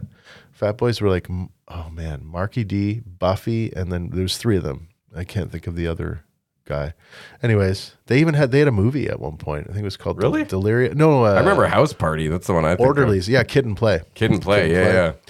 Yeah, I Guy was with the big I- fucking hair. I love that era because it was sort of like playful. It was, it was something sort of fun about it. And if they were like, you know, uh, dissing other rappers who they didn't like or who they were sort of maybe friends with or just sort of playing around, they would put them down, but with their words. You know, they had to be Mm. creative to do it instead of I think where it evolved to at different points. Not saying it's that way now, where it's just No, but the East Coast, West Coast, yeah, yeah. and cars and money. That's money what and I that stuff. remember. Junior Yeah, high was like course, Biggie and your era. Tupac, and then they both died within like six months or whatever of each other. and they were like the kings, right? And and it's funny because Tupac came from Digital Underground, who I was a oh, fan. Of. Oh yeah, yeah, the guy with the fake nose and all Humpty that. Hump. Yeah, it Humpty Hump. Such a weird story. It really is. I've watched some stuff on that. I got really into the East Coast, West Coast documentaries like in my 20s. Right. But when that shit was actually going on in junior high, I fucking hated rap. I didn't give a Mm-hmm. shit about it. All the people that I knew that liked that stuff were like wearing Tommy Hilfiger and going to Oh, yeah. the dance and like all this other shit I didn't care about. And I was like listening to the Beatles' White Album and I just felt like an outcast in middle school. Great album. Yeah. Yeah. It's my, probably my favorite Beatles album. Yeah. It's got to be. It's a, No, it's- we're, we really are all over the place. no, but it's awesome. I, I love the so I, I got into music through hip hop. Uh, really, like that was like 11, 12, somewhere around there. And it was just like, whoa. And I think one of the biggest records that uh, al- rap albums that influenced me was Beastie Boys, um, Paul's Boutique. Okay. It was just like this all over the place album where A lot of sampling. a lot of sampling and then it even had like some songs with like subtracks on them so there was like one song that i think had about 10 or 20 subparts to it and the the gatefold of the album like i got it on cassette it's just so weird like it had all the you know these different artwork and these different pictures and you know these shots of new york city on the outside of it and stuff and it was like The cover is really that building interesting. on the building, corner, yeah, right? the corner building, Yeah, yeah, yeah. and uh, Queens or whatever that is. But anyways, it was so cool, and I'd I'd never heard any record like that before. And, and Plus, just, let's be honest, if it's that time in the musical landscape and you're into rap and Yeah. these are white guys and you're like, No, they, yeah, they were cool. pre Eminem. It was Yeah. like, I guess it's okay if I'm doing this too, you know? no, it's true. And so I made some bedroom albums that never went anywhere, and I was sort of like, all right, I'm going to see where this where this goes. But I never ever released them. I never did anything with them. I never put them online. Nothing. Sounds like because- something to put on the Patreon. yeah, yeah, maybe. I know at some point. Exclusive level. Yeah, yeah. Man of Steel tier. gold tier. yeah, but I I feel like um I, I- yeah, rap really made me appreciate words in a different way, and it, and just also the beats and the sampling and all that stuff too. You know, it was so interesting to me, and uh, it was like you know those moments in your life where you look back, maybe like a, a comedian that you saw who really like changed your life. It's sort of like a light switch goes on Yeah. inside of you, and and rap and hip hop were definitely one of those moments for me. And then yeah, getting later into music and people who influence me. Yeah, because that's hip hop. Like, is I know like it's, people can have eclectic taste, but it's such a wide jump from the kind of music you play now. You know, it's true. But Do you anyway, I- ever do you ever like rap just for the shits and giggles? No, not really. It's like sometimes in the car if I hear something that I like, like So you still listen to some hip hop? like o- like older stuff. Yeah, like Okay. it- um, someone sent me a video and it had it was like a cartoon Transformers thing, but it was like they were they were rapping to like they had dubbed in that song by EPMD called "So What You Saying," which is like older hip hop Okay, song. Yeah, and I was like, oh yeah, and then it made me like want to. I, I had to go back and listen to that song and listen to my car. So you still got that in it. your blood a bit. Yeah, for sure. It's so like the smooth flow of like a really good rapper and rhymer. Like that's something that's just like beautiful, man. Yeah, yeah. And like if they have really good beats and samples as well, like it's you know on a nice summer day. Like I never really got into you know super insane intense rap, but I, I like stuff that was you know had a vibe to it, like like Tribe Called Quest. That's what I was too. gonna say. That's probably the main hip hop I Big listen time. to. Oh, I was a Jurassic huge Five is really good too. Jurassic Five are great. I got into them a little bit later when I was kind of leaving hip hop, but I, I still. I met great. this guy who was a drummer and he was like dating this girl that I was friends with and he showed me a lot of stuff like that. Like he showed me um, Dilated Peoples Oh, I never even heard. and of then them. there's another group called Jedi Mind Tricks. Oh, okay. And it was all the same kind of real true hip hop flow. It was really good stuff. that's I mean, I haven't listened to it since he showed it to me, but I remember always feeling it. dilated peoples. It's so interesting. It's a good name too, right? yeah, it's funny. I saw something recently where, yeah, there was a video, it was some documentary I was watching, and they were like, and uh, and and they were like, here's a video by Tribe Called Quest, but it wasn't them. It was like the um, leaders of the new school, which had them in it, I think, and that al- Oh, that also had um, uh, oh man, I was just trying to think of his name the other day. Anyways, I'm I'm blanking. Like huge, big guy. Oh, Busta Rhymes. Busta Rhymes, yeah, yeah. he was in that too in those days because I think he was in Leaders of the New School, and I think Tribe Called Quest would like sub in and MC in their songs. But I was like, my old rap self was like, this isn't even a Tribe Called Quest song, man. You're purist. yeah, I was like, you guys are fucking it up. No, but uh, but yeah, and then musically for me, a big moment for me was Smashing Pumpkins for sure. Like I'd never really heard anything like that. Um, I loved a lot of rock and a lot of heavier stuff, but just how Billy, Pumpkins is like artsy too. it was very artsy, and Billy Corgan could sort of be like quiet and acoustic in some songs, And then like, scream. really Yeah, heavy, and like, but but melodic too. You know, it was always like there'd be like melodies to his heavy, heavy Yeah. distortions and stuff, and um, he, you know, They always felt like real compositions, like true Big time. You know, orchestral Yeah. a lot of the time. very orchestral, and and I think people either loved or hated that band because it was about his voice, right? They were Yeah, like, it's "Oh, he's got a whine to his voice whiny. sometimes. Yeah, very nasal. But I always liked that. I found it unique. but REM's uh, like that too. yeah, Everybody Oh, hurt. God. Like you, yeah, you know, I could see if someone's like, I fucking hate that song. I, I kind of like it, but No, for I would sure. totally get it he's very yeah. because we all have someone like that. You, Yeah. everyone even has like a celebrity or like an actor where you're like, I don't know why, I just don't like him. I know it's. I so can't think of true. mine, but like I know my mom's is Ben Stiller. She can't oh, stand. Oh, him. that's so funny. That's like my mom with Will Ferrell. Same thing. Yeah, I've- She I've can't heard watch people say that about him. She can't even watch Elf. I'm like, are you kidding me? This so movie- weird. I wonder what it is. is. It like the person's face, or Yeah. is it because uh, cu- the culture tried to like inundate you with that person during a certain Yeah. period of time, and you're like, I'm fucking sick of this guy. I think that, and it's sort of, um, yeah. For some people, it's like a style of humor too. If they just don't get it, Yeah. it's like frustrating. and then if 'Cause it you keeps s- doing well and Uh, people keep talking about right. it, it becomes more and more annoying. But we all have that, right? I mean, I think. Um, I'm trying to think of one too- that I. Do you have one like that, Dad? Like a, an actor where you're just like, I don't know why, I just don't like that person, or they just. he's like, no, I like everyone. L- Let me ruminate on that. Yeah, yeah. Come back to it. Um, uh, when Our Lady Peace Clumsy came out, I don't know if you remember that record. It was like their second one. Uh, th- well, yeah, that's the biggest big. one. That was like the. I hated that album, and like Yeah. everyone on my floor at Laurentian like loved it. it got overplayed a lot. big time. Superman's Yeah. dead, and uh, 4 a.m. automatic flowers. and I found yeah, and I found their first record was really unique. The one It with was called Starseed and yeah, Naveed. Naveed, Naveed. the And, Birdman uh, was on that too. and then the second one was so so bad. And oddly enough, I don't know how we wormhole back to this, but Billy Corgan was in an interview on Much Music, I'm referencing much musical luck too. Must be the Strombo thing you dropped at the Oh. I've interviewed Ed the Sock and Yeah. uh, oh, that's so funny you did. and Rick Campanelli. As Oh well. my god! Yeah. So uh, this Pumpkins interview, I think it was Sook-Yin Lee was interviewing um, the Pumpkins, and she was like, "Do you find people because you have such a unique style? Do they rip off your music? Do they try and do your style?" And Billy Corgan goes, uh, "I don't know. You should ask Our Lady Peace." Oh, brutal. Yeah. I never put that together. I they did have it. kind of a it's similar sound. sort of similar. It's pretty. It's not quite the Yeah, same. Yeah, I don't know that but I it was agree a with bit, that. It was a bit like I don't know. It's Clearly kind he of a, thought it's so. kind of a dick move to say that in an interview. 100%, TV. It's yeah, like, that's- come on. They're just a Canadian band so trying drama. to come up, do their thing.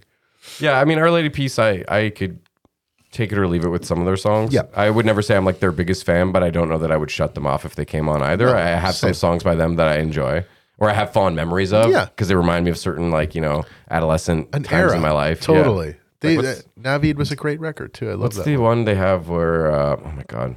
It's like I Remember Falling. Oh yeah. And I just remember the a videos for a lot of these. Oh, that's One Man Army. oh, One Man Army. Thank Yeah, you. yeah. yeah. So, you know, they've got Oh. some hits for sure. just his yeah sometimes with his voice but see that's the thing you know people and i had definitely there's some pumpkin stuff that i didn't love as much but pumpkins is definitely a, a light switch moment. And then i would say later um you know like bands i already mentioned like pavement was just so weird and so interesting. Like stephen malkmus is the, is the lead singer and he would sometimes talk and sing. Like he would do this sort of like spoken word that he would switch to and then he would maybe like sort of scream a little bit but his voice Oh, is so weird. jangly. Like it wasn't like a heavy metal scream. It's like a very Interesting. straight like he he he's just one of those people who doesn't really have any kind of vocal affectation which is something i, I like in music too i relate to like that's why I, always had a hard time getting into Pearl Jam just because of the way he sang. Oh, Just go, yeah? "Hey," you know. Yeah. Without- oh, no, I'm thinking of Creed. Yeah, yeah, I know. It was. I was mean, similar same. kind You're of, going down yeah. that same road. So, whenever someone, I like Pearl Jam a lot more than Creed, though. right? But I, I like Pearl Jam. But I guess, you know, um, I was a huge Soundgarden fan. Uh, So I, so I saw Soundgarden in um Chris Cornell. Yeah. in uh at Robert Guertin Arena in Hull. He's got quite a voice. Oh, that was one Or of the had, I suppose I should say. That was one of the loudest shows I've ever seen in my life. Like the the, the decibel levels were not uh, lawful. Safe for human night. No. ears. Like da- days after was like ringing. Yeah, I'm And not a it- fan of that. those days. Like I think in the '90s, they were just kind of testing shit out at concerts. They're like, how loud can we make this? Because you go Some now, scientist on the side. no, and now Okay, you- we've got four ears bleeding over here. it's never like that at shows now. Everything's very safe. Like Yeah. they have it way more dialed in. No one wants to get sued if someone has a seizure right. or something. So, uh, but that was the that was the Super Unknown tour, and that was a I love that record. Like the whole Soundgarden Super Unknown, it was just so weird and like um, so well produced. Like the drums, the guitars, and then Chris Cornell too. He didn't really have an affectation. I didn't find like like Pearl Jam. or anything. He just sort of sang, but he could go so high. Like, Yeah, his range is crazy. but I mean, his lyrics too were were wild, and uh, yeah, and I mean, When you talk about bands that have, um, Joni Mitchell, I want to say too. Joni oh, yeah, for sure. A legend. Yeah, big time. And she, the Blue album. My mom loves Joni me. Mitchell. Yeah, I uh, was gonna ask if we can pause for a second. So I can can I use your washroom? oh, of course. Yeah, yeah. Uh, we'll put a pin in it because I want, or actually, before we go, let me say, um, shit. No, it's just, oh, yeah, I was talking about uh, bands that um, do that speaking and singing kind of Yeah. thing. Um, Cake makes me think of that because Oh, he's yeah. sort of always kind of doing that. He does sing, but, and the streets. You know, the streets? I don't know the streets. You know, no. that British band where he'd be like, you know, it's like bam, bam, bam, bam, just like a beat, and he'll be like, "So I went down to the corner oh, store and Oh, that's got fun. myself a drink," and he'll sing for like the chorus or something, but then he'll switch back to that Oh, kind of just like really thick accent, speaking about whatever's going on. It's pretty cool. I yeah. like that. or it's unique at least. It's Yeah, very it is different. unique.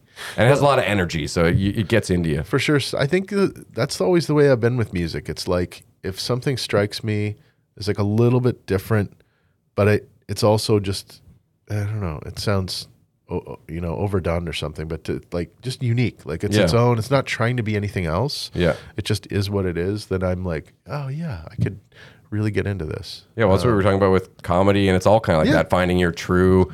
This That- is this like person. Beck, Beck would do some of Oh, that yeah, too. Beck the is all over the and, place. And I mean, I think that's Odelay. That was a record that I was like, whoa, what the hell What is is this? What am I listening to? Yeah. And every track he had like a donkey braying or something like in one of the songs. It was so cool. Experimental, you could Yeah, call it. Yeah. yeah. Nine Inch Nails did a lot of weird shit too. Yeah, no, for sure. Oh, I love Nine Inch Nails, Trent especially um, especially um, Perfect Drug.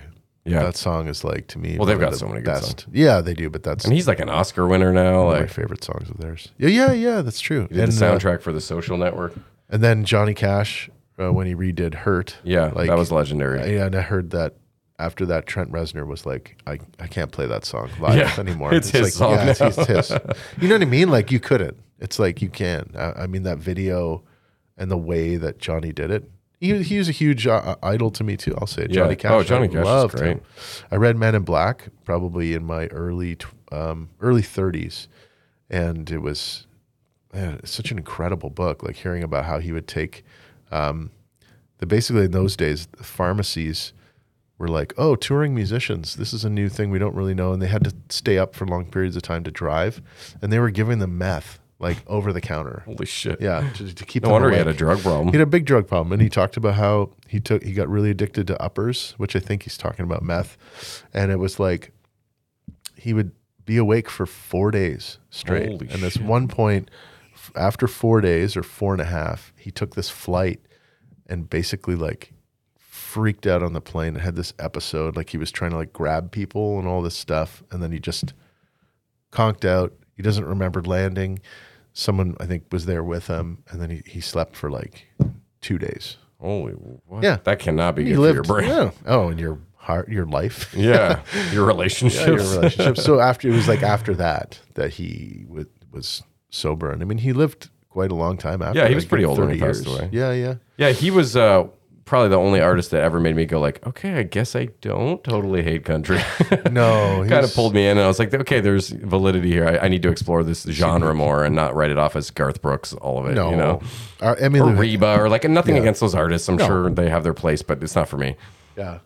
Oh, you also need to go to the bathroom. Oh yeah, yeah. oh yeah, yeah, sorry. Yeah, I, No, yeah. I have one more I- thing I got to remember, but I'll write it down. Okay, yeah. Cool. Yeah. Pause. Where is the where is Pee it? break. And we're back from the pee break. Um, the one thing I was trying to not forget before we took that pause was um, when you were mentioning Mr. Ro- uh, Mr. Rogers. Yeah, Yep. Fred Rogers. I was going to say that is Yeah. his name, right? Obviously, I'm not trying to hate on him, but I will say maybe this is a hot take. For me, he's trumped by Fred Penner Oh because yeah, Fred Penner adds in the musical element. for sure. Well, Fred Penner, and you're Canadian, right? So There's that, but I also Fred- found Rod- Fred Mr. Rogers Rogers, from- always to be a little bit sterile in his personality and kind of just like a little too like, oh hey, how are you doing there today? Yeah, yeah. It's just like, we're what? That was actually a pretty good impression, by the way. also, did you not did, did you not think they made a movie about him where Tom Hanks played No, him? Colin Hanks, I believe. Oh, Oh, no, no, it was Tom, Tom- Hanks. You're Tom right. My bad. yeah. My bad. And um, there, I always thought that Sheldon, whatever that guy's name is from Big Bang Theory, Oh, uh, could Jim have Parsons. played a perfect, like a perfect Mister Rogers. Like what?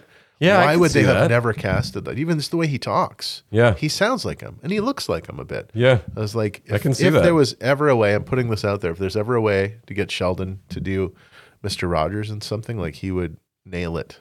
It would be eerie almost. Like, Yeah, I should say I haven't seen the Tom Hanks thing or the doc it. you were talking about. I haven't seen the Tom Hanks movie, but I saw the doc was. Uh, It might have been an age thing too. Like Jim's pretty young. that's still, right. Mm. Yeah, and also, I was think I was thinking that too. You being uh, Fred Penner over Mister Rogers, that makes sense. and Mr. Dressup. That makes sense for yeah. Mister Dressup is a little weird, but, but um, that makes sense for your age range and also being Canadian. Yeah, yeah, definitely. Uh, Fred Penner, you know, I know a couple of his kids. Like I've met his daughters before. Like Yeah. super nice people, and um, he is just an, a Canadian icon. oh yeah, we chatted. He's right legend. there. Oh, you, He oh, you sent had me a him on the picture of him and Elton John. No way. Um, but, Super nice Yeah, guy. he was amazing. It was like talking to your your grandpa. Like he was just not not to throw age thing at him or anything, but so much wisdom is what I try to say Oh. there, and empathy and and and he massive humility. Like, yeah, yeah. He just seemed like such a a calm soul. Mm-hmm. And and yeah, he was talking about how he was into meditation and stuff too, and he lived on this beautiful property Really? out in BC with giant trees. At one point, we were talking, but probably my favorite part of that whole podcast we did over Zoom, Yeah. uh, was at one point he literally kind of paused and stopped mid sentence, and his reason for stopping was, "Oh, I just got distracted by the beauty of this tree in my backyard there for a second, or something to that effect. And I was just like, wow, I hope to be that zen. That is great. You know, that's what I'm uh, striving to become one day. Is He just anyways. Pa- he dr- dropped a few caps before he got on the interview. Well, I don't just know kidding, about that. I'm kidding. I'm joking. But yeah, we should all, that's- you know, try to be a little more Fred Pennery or Mr. Rogers or whoever your wholesome. Fred Penner is incredible. I mean, there's nothing in you saying that. It's not like there's no war warring aspect in me at all about that statement. Like he he's Fred Penner is like standalone, and also The musical so thing different, adds so much. so different from Mister Rogers. Like they, Mr. Rogers was inside. He, was, was always inside. outside, crawling Yep. through the log, and But Mr. Rogers was actually one of the first uh, people to, in the documentary they talked about this is really interesting. Um, he was one of the first people, like one of the characters on the show. I believe his first name was Clarence. It's a African American guy, and I think he was the mailman. Yeah, I've seen this online as yeah, well. and they um, when that was a, there was an era uh, in whatever in the states where people were like dumping bleach into pools if, there, if there Oh, were black people Yeah. swimming in them, and um, yeah, it was just insane. And so Mr. Rogers, as like a show of solidarity and just someone who just you know wanted to be kind to people, and it was just such an intense time with um, race riots and- and, yeah. everything. So uh, he like had his mailman come on his show, and they both said because the pool bleach thing was a big thing that was going on, and he had his uh, mailman Clarence come on, and they both like sat together with this kiddie pool with both of their feet in the pool, Yeah. which is like huge. Like it was Especially like, for that time. revolutionary for someone to do that. You know, it was just like no, we don't do that. yeah, the network was probably like, Yeah, we're they're not. like this is harsh, but he just he was like, no, I want to do it. So it, it's pretty cool, man. He was very much. no, yeah, and that's why I started off by saying I'm not trying to hate on Mr. Rogers. No, Like, I just like I know. I, I've I, I've researched so much about him, and it's like it's hard to find um, anything really bad. Like I'm sure there is. Every human being is. well, let's pivot for a second. What beef do you have with Mr. Dressup? oh, I don't know. I just I know there's no beef. I just found it to be a bit. I couldn't really get into that show. Casey and Finnegan. and yeah, the puppets stuff. were a little bit lame. He and even Mr. Rogers, like sometimes his puppets were a bit scary. Yeah, yeah. Like King Friday and all that stuff. Oh, yeah. he was a bit creepy. Terrifying. So, but But Mr. I I was not a puppet guy. I was never a kid who's like, I want to go out of my way to watch puppets. So I had a lot of friends, right, who were like Muppets, oh, Muppets big are time. great. Yeah. They're cool, but I see. Do you are you a fan of Muppets and wrestling? I have a theory about this. um, no, actually. Okay, because most guys that I find are, mo- are fans of both Muppets and wrestling. Interesting together. though. Yeah. But I'm I don't think not I would really fall into not to break your theory, but uh, I've never really gotten into wrestling or enjoyed uh, like you know the fictional wrestling. Like You weren't a. Hulk Hogan fan or anything like I mean, that? when I was a really little kid, like Yeah. four or five, probably in the Yeah. height of all that, like Ultimate Me Warrior and all that shit. I shit. had some figurines and stuff, but as I But- got older, I was like, "Oh God, this is so fake." And Yeah, exactly. That was me. I couldn't get into it. But I've had um, a guest on the show actually who designed a wrestling card game that's pretty popular in Whoa. the States. And uh, he kind of made me realize that it's very much like the superhero stuff. It's it's like Yeah, once I looked through it a different lens, I was like, oh. And first of all, I never would have judged people for for liking wrestling, anyways. you No, know? no, no, no. Any fandom, I actually always kind of respect the commitment. It's not my podcast, so I can judge them. No, I'm, kidding. I'm kidding. I'm joking. No, but even if you're into My Little Ponies or whatever the fuck it is, Yeah. I still think fandoms are kind of cool. Just like Yep. people coming together because of something they all enjoy, For sure. and just to celebrate that and have a fun time together. Like, why would you ever hate on that? Like, for Yeah. whatever it is, unless it's something disturbing. But no, it's very what's true. disturbing? Even a horror festival, that's cool too. You know, like whatever your thing is. Yeah, no, it's true. Even if you look at um, Comic Con and all the people that come out, to Cosplay and all that. No, yeah, I mean it's it's massive, and, and you know, in us just shooting the shit and giving our opinions, it's not like I'm. I'm never the type of person to throw shade at anyone if they like something or Yeah. brings that. You know, I would never begrudge anyone if something they do brings them some kind of joy. Like that's great, but um, yeah, I know. Or Like, just shitting on peop- on things that people create That's instead right. of making stuff yourself. That always boggles my yeah, mind you when go people make are like, something and see how easy it is. Yeah, typing on the internet, trolling it up, and it's just like, okay, really? That's how you're going to spend your energy? Mm-hmm. And it's so, like I get it too because it's so easy to get sucked into a Facebook argument over some dumb shit that you feel passionate about, and then you really got to take a step back and be like, no, I'd rather spend this time making something that other dumb people will argue about. That's right. you know, like Yeah. I'd rather be that guy in That's this right. equation. And I'm sure you have too, maybe, are being whatever we can don't have to talk about it, but you making something, putting out this podcast, like I'm sure you've got some maybe I don't know weird comments or something from people at time because I've got some hate, even me being like a kind of a nobody in the grand scheme, but I've got some weird. I've been pretty that lucky. had. That's good. Well, with my YouTube, I set it up so it's like uh, any like they flag certain comments for me Oh, to good. approve or deny, yeah, and and that's helpful to have. I still see them, but Yeah. they don't just go live on on the page. Um, and I wish I didn't have to do that, but you know, I'm a sensitive motherfucker. No, no, no, me too. Um, but generally, people have been pretty cool. If it's not just inane, random, weird shit, there's been maybe we got some slack when we had the plexiglass up in the height of the pandemic, like the first six months or whatever it was. But Really? I still retroactively will say I stand by that decision. We were doing what we thought of course. made sense at the time. Every restaurant you went to, yeah, to the had banks and plexiglass. LCBO, they all had that shit.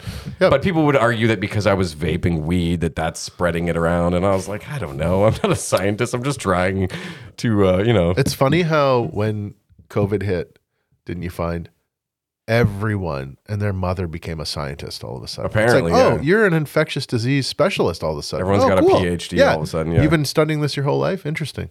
Yeah, it's funny how that You haven't seen that. YouTube video? No.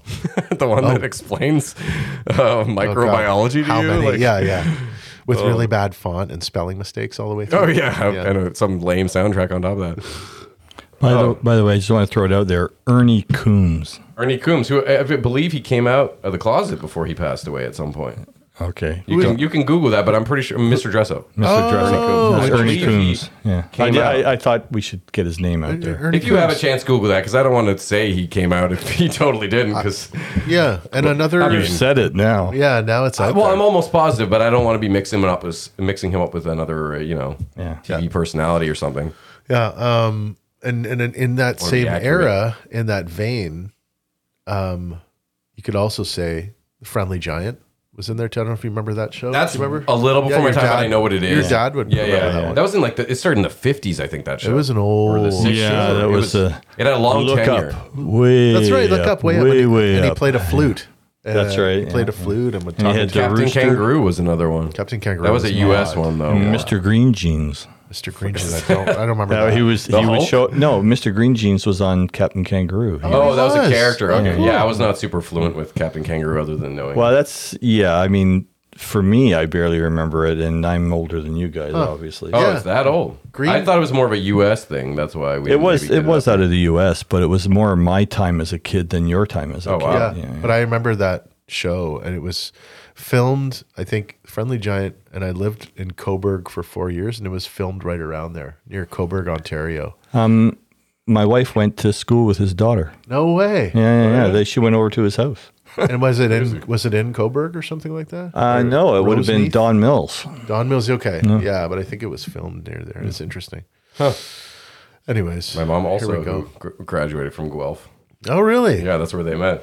Oh, that's fun. Well, lovebirds studying insects, which neither of them So- do anything with insects in their I, job. so, so I wanted to ask what you studied when you were at Guelph. I I went to Guelph for English. Oh, And English, I took okay. a, a minor in drama as well. Oh, okay. Which yeah. yeah.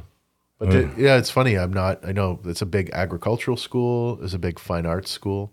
Not really known for English or drama particularly. Mm. But did you, what did you study there? You did Yeah, I did. Yeah, I did a couple degrees there. I did uh, undergrad in fisheries and wildlife biology, Oh, cool. and my master's was in parasitology. Wow. Okay. I- so when COVID came out, were you like asking your dad all this stuff about? Uh, yeah, I mean, I definitely turned to him for no. I trusted his opinion over the random YouTube people. Yeah. That's for sure. Well, yeah. I researched the shit out of Yeah, uh, yeah. vaccines and all that and he stuff. un- yeah. actually understands when he reads these studies what the fuck they're talking about. biology major. Yeah, exactly. Oh, there you go. So- oh, that's cool. I can't find that Mr. Dressup was gay. It's bringing up a bunch of um, uh, Reddit boards. Mr. Rogers stuff came up. Actually, It's bringing up a lot of videos that you're going to watch later on. No, Well, he, So- died, he died quite a long time ago, too. Back in 2004 or 2001. something? Oh, yeah. 2001. Okay. it So was that long ago. I hope that hmm. was not totally just something I pulled out of my ass. I oh. really, I thought he came out of the closet, Yeah. but weird. Apparently but he, he- did dress up all the time. I don't know. I thought Yeah. maybe that was his outlet. you're using a lot of uh, there's a lot of terminology going on here dressing up closets pulling stuff out of your ass i mean who knows right i mean it could have all been part of his uh, I don't know. I mean, I, I loved his show, so it was a great show. I didn't want to misrepresent. I, you know, that's one thing I hate. You can i maybe just relate. said it was great but i said i didn't like it earlier so i'm just backtracking You're just like joining on. And i'm like yeah it was good no But don't you hate with podcasting when you say something that you're really confident in the moment, and then in the edit you're like able to actually look it up and go, "Oh know. shit." Or you uh, you interview somebody, which I've done a few times, and you're like, "This is going to be a good question. I bet I bet I'm going to get something out of this." And knock it out of the park. Nowhere. Yeah. and it's like stymied, and you're just like, uh, "Okay." Moving Yeah. on. Mixed gears. Yeah. Well, um, I have other music stuff we can get into later, but if we're talking about podcasting, let's go there because you have a podcast. You've started, I, I believe, second season now or third. Yeah. No. Second. number two. Welcome to Graventown. Yeah. Graventown. Yeah. Graventown. Oh, I thought it was okay. My bad. But I Um, should it should be called Welcome to Graventown. It's a better name. So there you go. I might. I thought I read that. somewhere in my research. I I write that sometimes, and I'm always you know trying to be welcoming to people. So well, it's an interesting pod too because you do a lot of this similar interview stuff, but then you also have like solo episodes where you're just kind of Yes. reminiscing or ruminating about something. yeah. What I- motivated you? What prompted you to want to get into podcasting? I listened to a lot of them for a while, and I loved comedy podcasts specifically. So my, mine's not really comedy; like it's more therapeutic. You know, I mean, there's c- comedic parts where I will. It's also getting to know stuff. people, though. Yeah, it's getting to know people, and it's um, I love like conversations. So I get a lot of joy from that too. Like, there's no,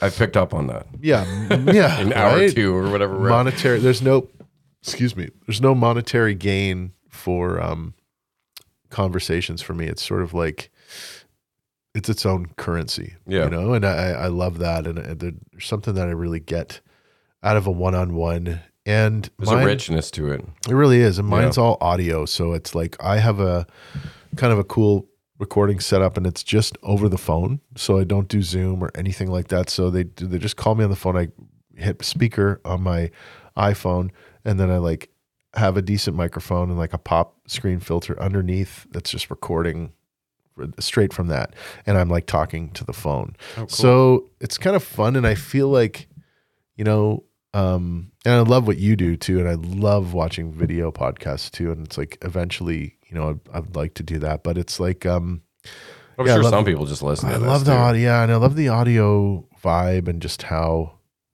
relaxed people can be and i don't like zoom like i i Mm. really despise that during the pandemic when you're looking at each other and then you're like looking at yourself and you're i don't know Can I just So- say that uh, based on the views on my channel, people in general don't like Zoom episodes. yeah, it's really interesting right it's, I've had uh, some guests where I'm like, how is this not getting more views? But people just associate with like the pandemic now, I think. And I think that is it, and it, and it's just it can be a little more stiff. And I think on the phone sometimes two people like your guest that you're talking to could literally be naked. You know what I mean? They they could be wearing mm. nothing or whatever. that's how they're comfortable. If they're comfortable, that's right. And so it's like on Zoom, there's they a could be in the a- bath or whatever. I get what you're saying. Yeah. Even to come over here, I was sort of like, oh, I, you know, you film it and stuff, and I was like, what am I going to wear? But I, I I don't mind that too. Like I perform and stuff as well. Yeah. But it's like there is something that you get the unguarded part with the, the phone interview. But then I, I do love doing the solo episodes where I just kind of riff and I don't really have like I'll have like a general idea of where I'm going to go. And recently, a couple friends connected to me. We don't have to go too far into it, but passed away.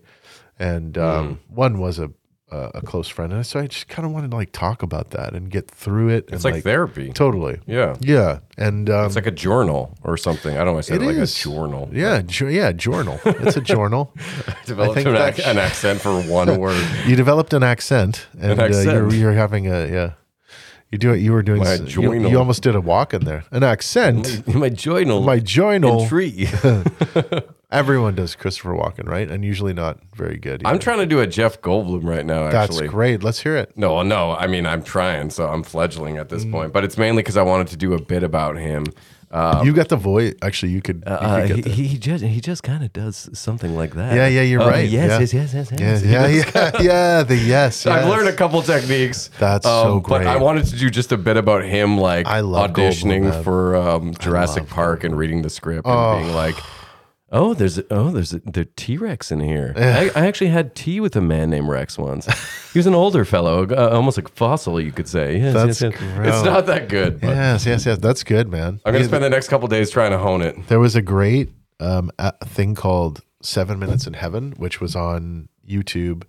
I think this guy, I don't know his name, Joe, uh, Mike Jones or something. Anyways, he was on Portlandia for a while. He's Oh, a cool. ska- yeah, sketch yeah. comedian. That's like an guy. improv type show, right? Yeah, very improv and Fred this, Armisen. This guy would have people come into his closet, like big names like Paul Rudd, Will Ferrell, Tina Fey, um, Kristen Wiig, like tons of people, Jeff Yeah. Goldblum. I remember that. hitters. I, I remember that. It was really Minutes in good. Heaven. It, was, really, good. cool. And I don't I don't think it's going anymore, but I think it's his name's Mike Jones. I could be wrong. Anyways, you can look it up. Seven Minutes in Heaven, very funny, and he had Jeff Goldblum in, and it's one of the funniest episodes. Um, because at the end of any episode, even if it's a woman or a man, they do like a, a kiss, like they get really close and just do like a really weird kiss on the lips, so just like a peck, and it's always awkward to see. And as they're That kissing at the end, yeah, Jeff Goldblum's kind of like smelling him. He's like, "Wait, okay," and he's getting close to him. He's like, "Wait, I, I smell uh, I, s- a- uh, a ba- baby powder." Yeah, exactly. Yeah, and but there's they do this sketch with with Jeff Goldblum where, um, he goes, "Okay, we're gonna do an improv scene where we are paying." it's the most insane thing, but he's like, "We're paying for lunch. Uh, we just had lunch together, and we're fighting over the check, like who's gonna pay." And then right as we're fighting over the check, you, Jeff, realize that you're working at an orphanage nearby and you left the stove on. and so he like he- and he's like, "Oh, okay." And then he does it and it's like perfect. It's so amazing like how he does it. He's just like they're like, "Okay, well, I, I really good lunch." And he's like, "Yeah, good." And Jeff's like, "Yeah." And they're like He's, Mike's like, I want to pay for it. And Jeff's like, no, no, no, I insist. No, you can't. And he's like, no. And then she's like, no, I insist. Oh, oh my God. I, I'm I'm working at this orphanage nearby. I think I left the, the stove on. I got I got I got to go. I'll talk to you later. Like it was just so perfect. Like how he like spun out of it and did his, you know, as they call it, gold blooming. Yeah, he started, yeah. He started gold He's just such a unique individual in Yeah. the way that he carries himself. Totally. He's just inc- like I'm Christopher. Walken. Totally. It's just such a. There's nobody else like them. Mm-hmm. You know. well, I heard that Christopher Walken apparently didn't even really want to be an actor. He he was a dancer. oh, well, he did so dance in that Fatboy Slim weapon video, of, right? weapon of choice. Yeah. yeah, great video.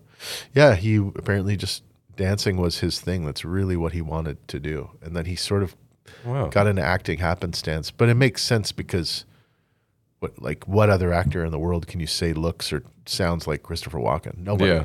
right?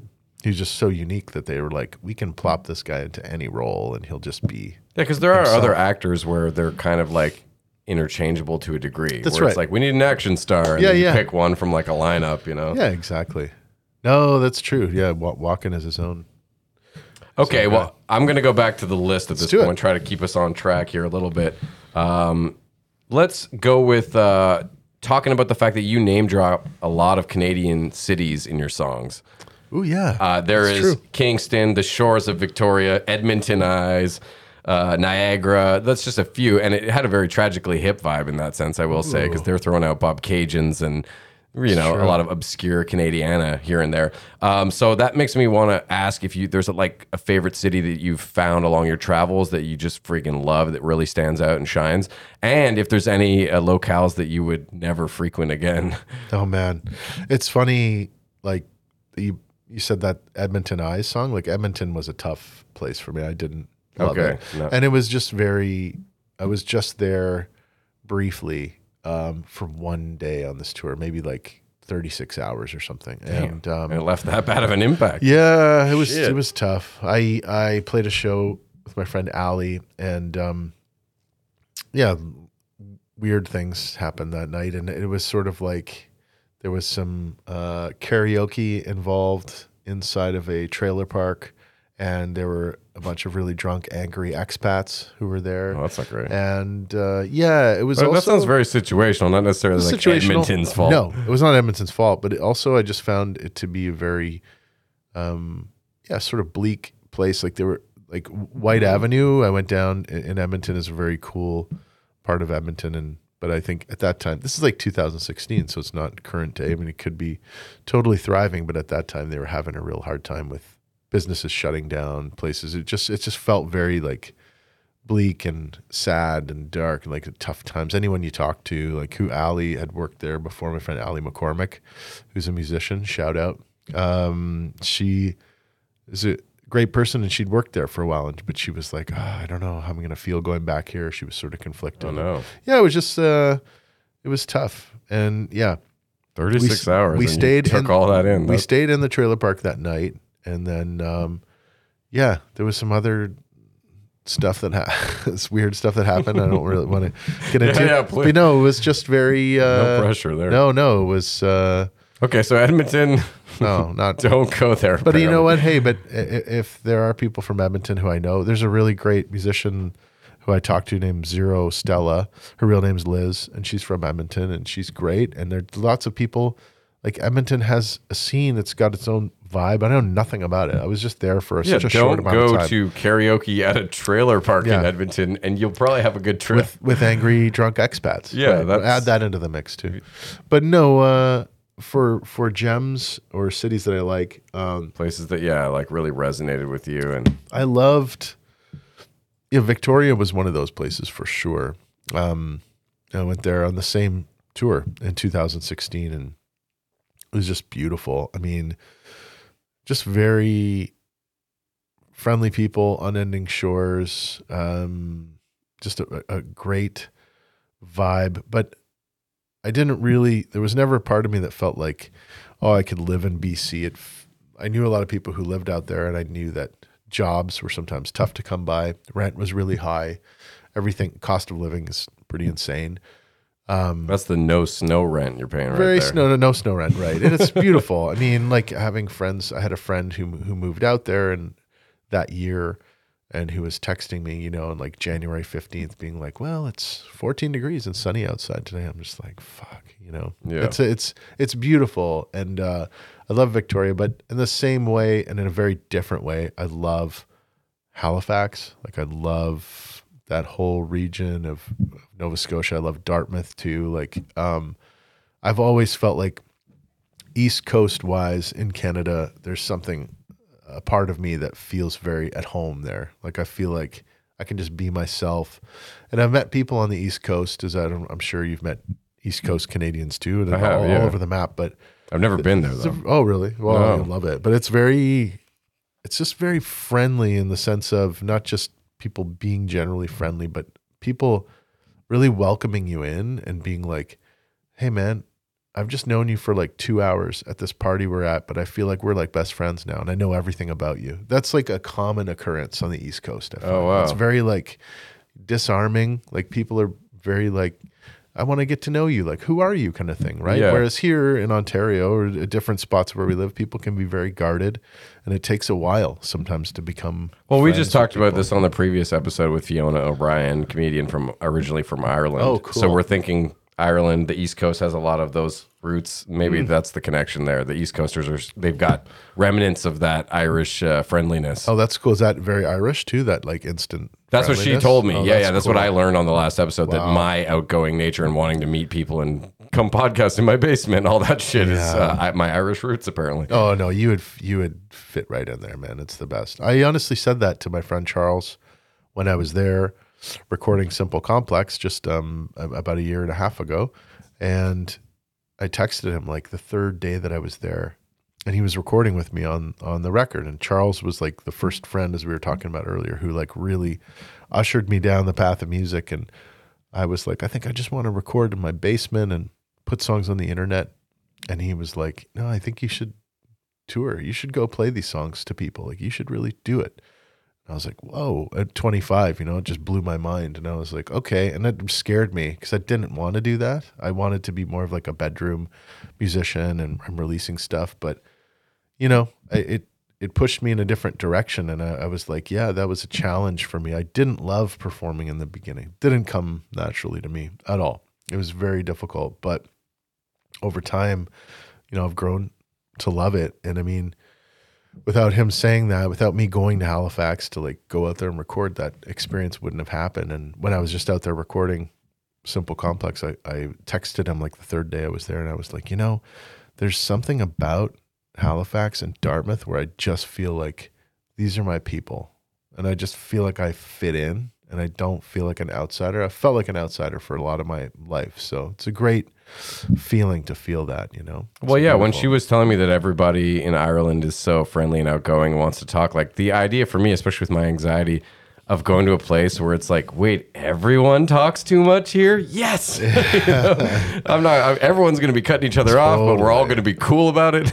No, absolutely, You know, man. that's like, yeah, so much lifted off my shoulders. I mean, I've tried love to sort of, um, you know, not like calm that, but you know, you definitely get certain people where you're like, okay, I got to tamper this a little Yeah, bit. I know. But generally, my my true nature is is like, fuck it, like let's just be friendly, and if Yeah. you say something stupid, I've got we'll- that vibe from you we'll too. Figure like it just out. in chatting back and forth. I totally get that vibe. And I Yeah. love that. I'm more that way as well too. I don't. But like, when you lean too hard into it, I've learned you can become inconsiderate sometimes. If you think, as long as I'm true. friendly and outgoing, then no one can have anything negative to say No. about me. But you, you know, can border on, you know, people's personal space or Yeah. whatever. You know, lots of things can come up from that. You can, absolutely, you can still be a dick. you can. But but you might not be trying to be a dick if your No, no, intention but- is really just like I want to make friends, and you're all yeah, you know. but you, so you're inadvertently you can still be a dick. yeah, you're being obnoxious. Maybe I would say. By the way, I have to interject again, guys, because uh, I read up in, about Ernie. So he had a wife and kids, Okay. right? I was completely wrong. Or, and nothing to substantiate your statement, Ollie, at all. Interesting. And in fact, they did a uh, an internet poll because you weren't the only one to have that question in your head, right? Because you know he's a I very think I might be mixing it up with something else I read about Mr. Rogers because when I googled it, I got Mr. Rogers Hmm. well, stuff. well, whether it's Mr. Rogers or Ernie Coombs, Mr. Dressup, uh, male entertainers for young children, the, and at least those guys, they they're very gentle souls. Yeah, and, that's true. And so that gets kind of picked up as being effeminate. yeah, yeah, therefore, and- especially back in that time. Yeah, but but interestingly enough, although with Mr. Dressup, that question had come up as well when they did that poll. Seventy six percent of respondents f- thought he was straight. So Oh, okay. yeah. Interesting. Anyway, I would have Voting on people's- I think the wife and kids, you know, kind of leans that way pretty. Well, yeah. I did not- I don't Nobody know can know where- in their heart of hearts, right? But Yeah, I mean, I'm not going to edit it out. We've done the research now. no, no, yeah, yeah, that's right. I don't know what it is I was thinking or why that idea was in my head because I don't even find him to be very effeminate or any of No. those things that I mm. would have saw as markers for. Oh. But maybe gentle gay. and playful and all that kind of I stuff. mean, you know, yeah, but so- maybe he just loves kids and he. Yeah, like, you know, exactly. I never really Yeah, would yeah. have leaned that way, but for some reason I had that memory in my head. So We're all we're I all, just- we're all getting canceled after this. We're canceled. Well, no, I think we've done our due diligence. Like Yeah, said, yeah, we want to be fair to fair in their statements. So That's I, true. no, I yeah, looked me. No, that's originally really- saying it was a little bit sloppy, but again, I for some reason I was convinced I had heard Oh, that. I'm just joking. It was a No, dream or something. It's uh, it's really interesting. There, that's what I thought going to see the Mister Rogers documentary. I was like, oh, this is going to be an expose. He's going to be a bad person. There's going to be all these things found out about him, right? Because it's just how many times in history have child entertainers turned out to be bad apples in some way? Like something weird has But happened. isn't that kind of like? I mean, and sure I'm not saying that in terms of someone coming out of the closet. I'm saying in terms of oh, weird stuff has happened with them and chil- with children Yeah. or whatever. Like just yeah, because they're around kids so much. I don't know. It's just a vibe that we all have, and I think we have a lot of mistrust in our society. Right? Like it's very hard to be like this person seems genuine. They seem very cool. They seem like a good dude or whatever. It's very hard for us as as we've seen so many um, that use the term like bad apples in our lives to Yeah. to like let your guard down. Well, that's what I was just like, going to say. I think actually- the assumption is always to assume that someone might be there to screw you Yeah. over or, you know, like if someone's being kind, it seems suspicious. Right. And that's the weird thing. Like, especially if you're a, chi- a children's entertainer, you're like d- dialing that up and you're being Yes. like, like Mr. Rogers, welcome to my home. Like everything is so friendly that it seems like, well, there's got to be. This is a little bit too nice, know, you know, and it's yeah. weird that we've been conditioned that kindness is suspicious, you know. Yeah, that is really strange. What a you're weird right. thing. Anyway, we're going all over the place. No, it's all-. I'm right. sorry, Mr. Dressup. I feel really bad about Don't that. bad. Not that being gay would be bad, but I just don't want to misrepresent one of the guys Yeah. I grew up watching. No, it's. Uh, I honestly thought that too. Like when you said it, maybe there's another um, child entertainer. Thank you. I appreciate the solidarity. No, no, no. there. I really, I thought there was someone who it came out much later. yeah, maybe I'm mixing him up with like the guy from Blues Clues or something. Maybe Different yeah, generation. Who knows? Um, let's talk about. Well, I mean, there's so much here I could talk to you about. I have so many more notes, Do but I feel like want. we're already going a while. Um, okay, quick one. Yep. An instrument you wish you could play. I like asking musicians Oh. this that you can't, but you would love to like just be able to rock solos on or whatever. Uh, yeah, I think I'd love to be really good at, like, I can play piano enough. I took piano lessons when I was younger, um, but I'm more. I just in life became more of a guitar, bass, drums guy. Drums is actually the first thing that I, I played, and now I can play them like just five, five and a half out of ten. Like I'm not very good. I can hold a beat and I'm like okay at them, but and I've recorded them on on the new record, like in, in the stuff I'm going to release from Raven Street. Like I played all the drums, Oh, okay. but so I can do it, but I'm not very good, and I should play in a band. But you don't need like crazy solos No. on the drums for it folk would be songs bad and stuff. Yeah. But like yeah, drums, guitar, bass, and vocals, like those are just kind of my things. And I've gotten into piano a little bit more recently. Like I actually played piano at a show on one song.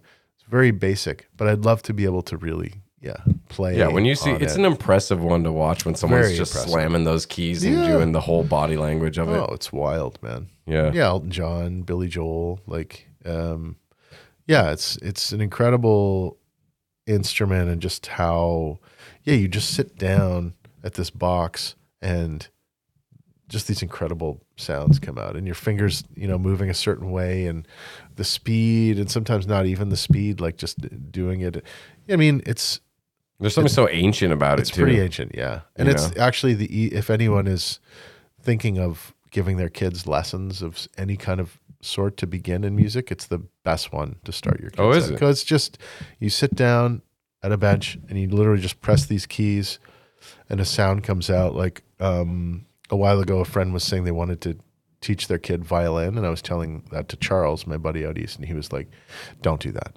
Don't Yeah. get them to teach violin because it's like you're sitting on this." you know, stool or chair, you have to hold this thing very strangely, like on your shoulder, and then also use this bow, Yeah. which is non intuitive at all. Like sitting down at this box with these keys on it, and you just hit them a certain The way. violin just seems like a like a buzzkill instrument. It's uh, it's a hard one. I mean, it has its too. beautiful spots, but like for a kid, like like No. a six year old, And even- why do I always picture a little Asian girl? I I'm sorry if that's don't know. out of line to say hap- that. what's but happening here? I No, picture like a mean Asian dad being like, "Get Yeah. that finger placement right" or whatever. Yeah, uh, no. I, I'm sure I've seen that in TV somewhere. I'm sure, but a um also guitar. Not an easy instrument to learn for young kids. Like you got to get the calluses on your fingers. Yeah. and your first and the strumming, down. right? Yeah, and it's yeah, really there's a lot of layers not- to guitar. it's not an easy instrument. So I think yeah, piano is a really good basic one, and a lot of I feel like saxophone. Saxophone would be those. cool to Some people on. can really rock a Yeah. sax or a harmonica harmonica's cool. if you're Yeah. like uh, one of those really bluesy ones. Mm-hmm. Anyways, I think um one that uh, instrument that'd be really fun to master too would be um the keytar. You know, like the Weird Oh. Al. You know, I knew it was going to be a weird one. Yeah. I thought you were going to say like the theremin or something. No, well that one too. I actually know cool. I know a guy in Ottawa who plays that name Remy Royale. He performs it. Why do I know that Ho- name? House of Targ sometimes. yeah, I've definitely heard that name. and he has a theremin and he uses it and Cool. it's yeah it's cool to watch i mean it's like it uses your energy and stuff like it- Electromagnetism yeah or something? electromagnetism Yeah. it's bizarre Didgeridoo. Didgeridoo would be a cool I thought you were going to say something about the theremin. It's kind of a sciency instrument, you know? yeah didgeridoo as well is very Didgeridoo. Sciencey. Yeah, I don't know. That one's, I guess it's using interesting. your It does breath sound to pretty make cool. a deep vibration that i'm sure like loosens people's stool and their bowels or something like that yeah Oh, does it? I've i never mean heard i that. feel The like brown it note. the brown note Yeah, that's did from you the watch that South league Park. oh that was oh that was south park I'm sure it's been on several things. It was oh, on the, the league. League. It was on the league yeah too. yeah yeah yeah that was a I great thought it was on. South Park also. Maybe I'm I'm mixing it up again. that mixing was- things up everywhere. That's right. Mr. Dressup's gay. Brown notes from South Park. We're just I spraying think that one is coming true. out. Yeah. No, it's all good. Yeah, no uh instruments are, are are fun, but yeah, they're Would it not be fun crazy they're after all that people. someone random person watching this show was Mr. Dressup's ex lover and he just like sheds a single tear? Someone was Maybe. finally close to uncovering their Yeah. true love. Oh no, my God. Sorry. Um, apologies to his wife No, if she's don't. still alive. Oh, it's fine. She's probably not. You got to do what you got to do. Did you see the new um Chris Rock special? I have not seen it, but I've heard a lot of people Yeah. arguing about it. You would like it. Social media. Yeah. I watched the first like 20 minutes last night, Yeah. and I have to say, I don't think it was the very good. No. Especially Chris has got this pattern now, at least in that show, where he says the setup for the joke, pauses, and then he says the setup for the joke word for word exactly a second time. Maybe it's helping him remember. Or something. Well, once I thought, okay, he's doing it for emphasis or something. Yeah. But as I watched more, he did it every goddamn time. And I was going, man, you, what's wrong here? Like, Yeah. Interesting. anyway. Well, he's still he's still mentally recovering from that slap from Will Smith. That's probably why. well, I'm, you know what? I think there's truth truth to that. But he did a big recovery, I guess, at the end when he got it all off his chest and really, Yeah. yeah. It was that was cool. I mean, uh, Hmm. I watched some of it and it was not. Yeah, I, I would agree with you. I didn't like you didn't blow it. me back, but um, it was cool to see. Because I've him enjoyed doing previous something. specials from Yeah. him for sure. But he's almost he's almost become so huge in the sense of like he's acting. You know, he was in that Saw uh, movie. Like it was a yeah. there was oh an- yeah, it yeah, was an- yeah. It was like the like, reboot he's kind of doing thing. more and he's getting in more Hmm. bigger roles where he's like more dramatic and i think he is a really good actor i think he's extremely talented He was in he was in a wasn't a new Fargo or like a couple years ago now. Yeah. That- He played like a like uh, the the black sort of uh, um, gang. It was uh, like all these different gangs: the Irish gang, the Italian gang, and then okay. there's the black gang, and Was he was that the- kind of the leader of them. was that the one with billy bob thornton that fargo Uh, he was in the movie. I Well, he was- but wasn't he in the show too? I never watched either. no billy bob was in the show only Oh, was he? the Oh, okay, movie okay. was um the, sh- never the seen show that. has a number of seasons. Every season is a di- so completely he was in different that story. yeah okay Oh, so he was Yeah. in one season. Yeah, yeah. He was uh, in the first one, I think. interesting well, Chris was, I think, in the f- third or the fourth okay. one. yeah, Yeah, that makes sense. Billy bill i did s- loosely talking about information Yeah, that Chris we Now all- I got to go look that up. Yeah, he was in um one of the best movies speaking of rap going going back to rap it was cb4 there's an old movie about a rap group that sort of became famous. It's a total comedy but it's sort of making fun of the whole era of the hustle. the, the hustle and Yeah, like yeah. the the insanity of like oh you got to appear this way and be you know so cb4 i think well, yeah was the name of the rap group and chris rock was in it very funny like Yeah, I've never heard of that. funny movie I yeah want to check that out. and um, I mean, Chris Rock has done so much. Not like this is the Chris Rock podcast. He was SNL back in the day. Yeah, no, he's hilarious. He's so unique. But I agree. I saw some of the special, and it, it didn't blow me back. I was sort of excited to see how how it would be, but um, I feel obliged to watch it now just because of all the stuff I've already seen on Yeah. social media of people arguing. I saw I'm in a Simpsons fan group and they put it up something about how you know there's the thing in the Simpsons about um, local man yells at clouds or something like that, and it, they were saying that basically like Chris Rock's new special is he's this old guy who's just yelling at the clouds, it's a lot of that. Yes, it's a lot of him talking about like how not being able to keep it up. with yeah the just, just not not liking woke culture not Mm. liking a lot of that stuff and it it's sort of you know in comedy i think you just have to be whatever and it sounds so vague in general but you really do have to be yourself. And i think there's low hanging fruit right in comedy all the time as you Yeah. see. Like there's just jokes that um, people want to make and his whole special is called selective outrage. So Yeah. i think that's sort of funny because it is like he is he has selective outrage too about certain things about woke culture about all these things. But it's it's yeah there's some funny jokes. Like i like some parts of it but yeah i hadn't seen him do any kind of st- i don't know do you remember the last time he did a stand-up thing like it's been a I long like the ones I watched were from way like Yeah, in the 2000s long time or ago. something. Yeah. You're talking about Crystal is Yeah. two- Yeah, Chris 2018 was his last Netflix stand-up special. Oh yeah, Jeez. I don't Yeah. know that I watched that. Yeah, and he was in season four of Fargo, doing Oh, exactly what I said. He was leader of a, a black crime Okay. group. i'm just watching the uh, marvel superheroes screen go by Oh yeah, we got to play that after. yeah yeah absolutely Um. Okay. Well, I guess we've talked about. I still have more music questions, Yeah. but I feel like do there's. Let's do some random ones too. We've done the podcasting stuff. I was gonna ask you, what's the biggest thing that you've learned through interviewing creative types? Hmm, interesting Because I also read that you did music blogging for Thick Specs. yeah See? yeah yeah great i did Digging uh, deep on you. You really did dig deep. Holy shit. Thick Specs was a Toronto magazine magazine online blog that was around for a while. And the guy who ran it was this guy named Dave Ullrich. Um, who was the drummer for a band called the Inbreds. And Inbreds were on, yeah, great name, right? uh, Inbreds were on Murder Records with the Thrush. Thru- Thrush Hermit and Sloan and those bands we were talking about, Super Friendz, Okay. in that same pocket for a while. They were like a Halifax transplant, like they came from a different town and moved out there. Hmm. Two man band too. Mike O'Neill and Dave Ullrich. So Dave played drums and Mike O'Neill played bass, but it was like distorted bass, and he sang.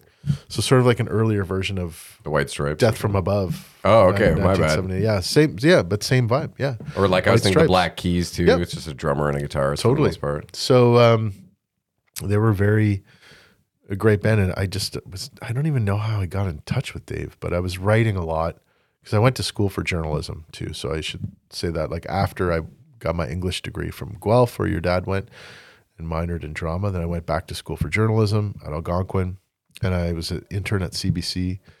So I oh, was really down the writing path for a while, and like I loved the like long form interview stuff that I would hear, like Terry Gross from NPR. It's probably one of my favorite interviewers of all time. If you never heard any of her stuff, like she's an incredible interviewer, just able to go with the flow of guests and be like, oh, we're gonna go down this rabbit hole. Okay, let's do that. But also would definitely have, you know, a script or an outline that she was following to get through to a certain thing. Like just incredible. Actually, we were talking about um, Johnny Cash earlier, Yeah. right?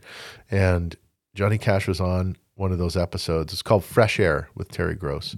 And uh, at the end of it, just showing what a gentleman and a great guy Johnny was, like really paying attention. At the end of the interview, you can hear um, she's sort of like, Well, yeah, thank you, Johnny, for coming on. And he's like, You know, I, I do a lot of these interviews and uh, you're really good at your job. You're a very good uh, interviewer. Thanks for thanks for having me today. Like he really like Cool. paid attention to like That would mean so much to know, me as a host if someone you're, you're you are very good. Oh, at this, I- I was not And fishing for I know- that at no, all, but I was saying this to you in the Thank you, thank you. I appreciate that. You are great at it, man. And it's like uh, it's a special skill, and I think that talking to people and you know knowing when to pause or when to ask or what you know it's it's a real interesting science. And I was well, always the craziest in thing is that every person is so different. yep, totally. So it's like you can you can't know how to do any of it until you've sat down with that person. That's you can right. have like a framework that you're trying to, you know, use as your guiding, you Yeah. know, your true north. your mission or whatever. Yeah. But really you have to interact with the person for a bit and then things start to ooze out and you can kind of empathetically get in there, you know. It's funny That how that sounded happens. creepier than it should have. Yeah, you're like you got to get in there. You and wait until things get moist. yeah. Mr. Mr. Dressup and the cli- No, no, no. Yeah, I know. It's uh it's really hard, man. And so kudos to you for do How many episodes have you done now? by This is 92. Whoa, very cool. I'm Yeah. I'm at like We're close. I'm not even at 40. I'm almost at 40. So good for you, man. That's great. Well, this is over like uh, I guess it, we hit the three year mark last October. so Oh, this great, is though. season four now, but it's really three and a half years. And the first couple seasons we did like 33, 32 episodes each. And Mm-hmm. Yeah. then season three was like 18 episodes. And this one, I mean, it remains to be seen, but Very cool. we're keeping that pace. So I don't know. You know, I kind of take them as they go. And It's great. you get bursts of doing a bunch of episodes, but life do. life happens too. Family comes first, and It you know does. mental health comes first. We were talking about this. It's really hard, and I fi- I find that too. It's it's something that, as you know, I mean, you have like the video element, which I, I don't have anything like that, but the the amount of time I'm sure that you spend editing is probably a lot, right? Yeah, because even though I'm not cutting out a lot of content, there's sometimes sound issues or Right. just just generally like yeah, I go through it at least to make sure there aren't things I should be cutting out. Not Uh-huh. content really, but glitches or whatever it is. I kind Mm-hmm. of maybe it's just my OCD. I like to sort of re-listen to the whole episode. No, this cool, one man. I might have to skim through. It's I'm a- pretty long already. I'm a fan, so I've listened to some of yours. I mean, I I actually didn't know till you till you mentioned. I know we were chatting about it at the break, but I didn't even know that you had Strombo, like George Stroumboulopoulos, on here. But he's been someone who's very compl- complimentary to me in my music career, and like he was doing live streams during COVID, during the early lockdowns. Um, he still does them once in a while, and he had me on a few times. Like doesn't even know who I am, didn't know anything really about me and and I ended up in this message group called the LNC. Shout out to the LNC, and it's like the late night crew. And um, yeah, he's just someone who really he will kind of go out of his way sometimes to prop people up and like prop up musicians and other people. So it's cool. Most that, definitely. Yeah, it's cool that you've. That's exactly how we felt. We were Yeah. like just nobodies, and he had all these other, you know, previous engagements ready to go for the next So day. cool. Yeah. And you know, he stayed like an hour longer than we we were told we would have with him from his manager or agent or whatever she is. Yeah. Um, yeah, sweetest guy and amazing guy to sit down and talk Yeah. with, and really, yeah, I can't thank him enough. He's A- amazing. and a guy who really knows how to cradle a mic. Yeah, Yeah. yeah. Yeah. Yeah, he was So it's just like his so girlfriend, you know? natural, and especially for me being on episode fifteen, I was just in awe. I mean, beyond the fact that I watched this guy on you know the hour or Forever, At one right? point, it was called Dro- George Stroumboulopoulos tonight, I think.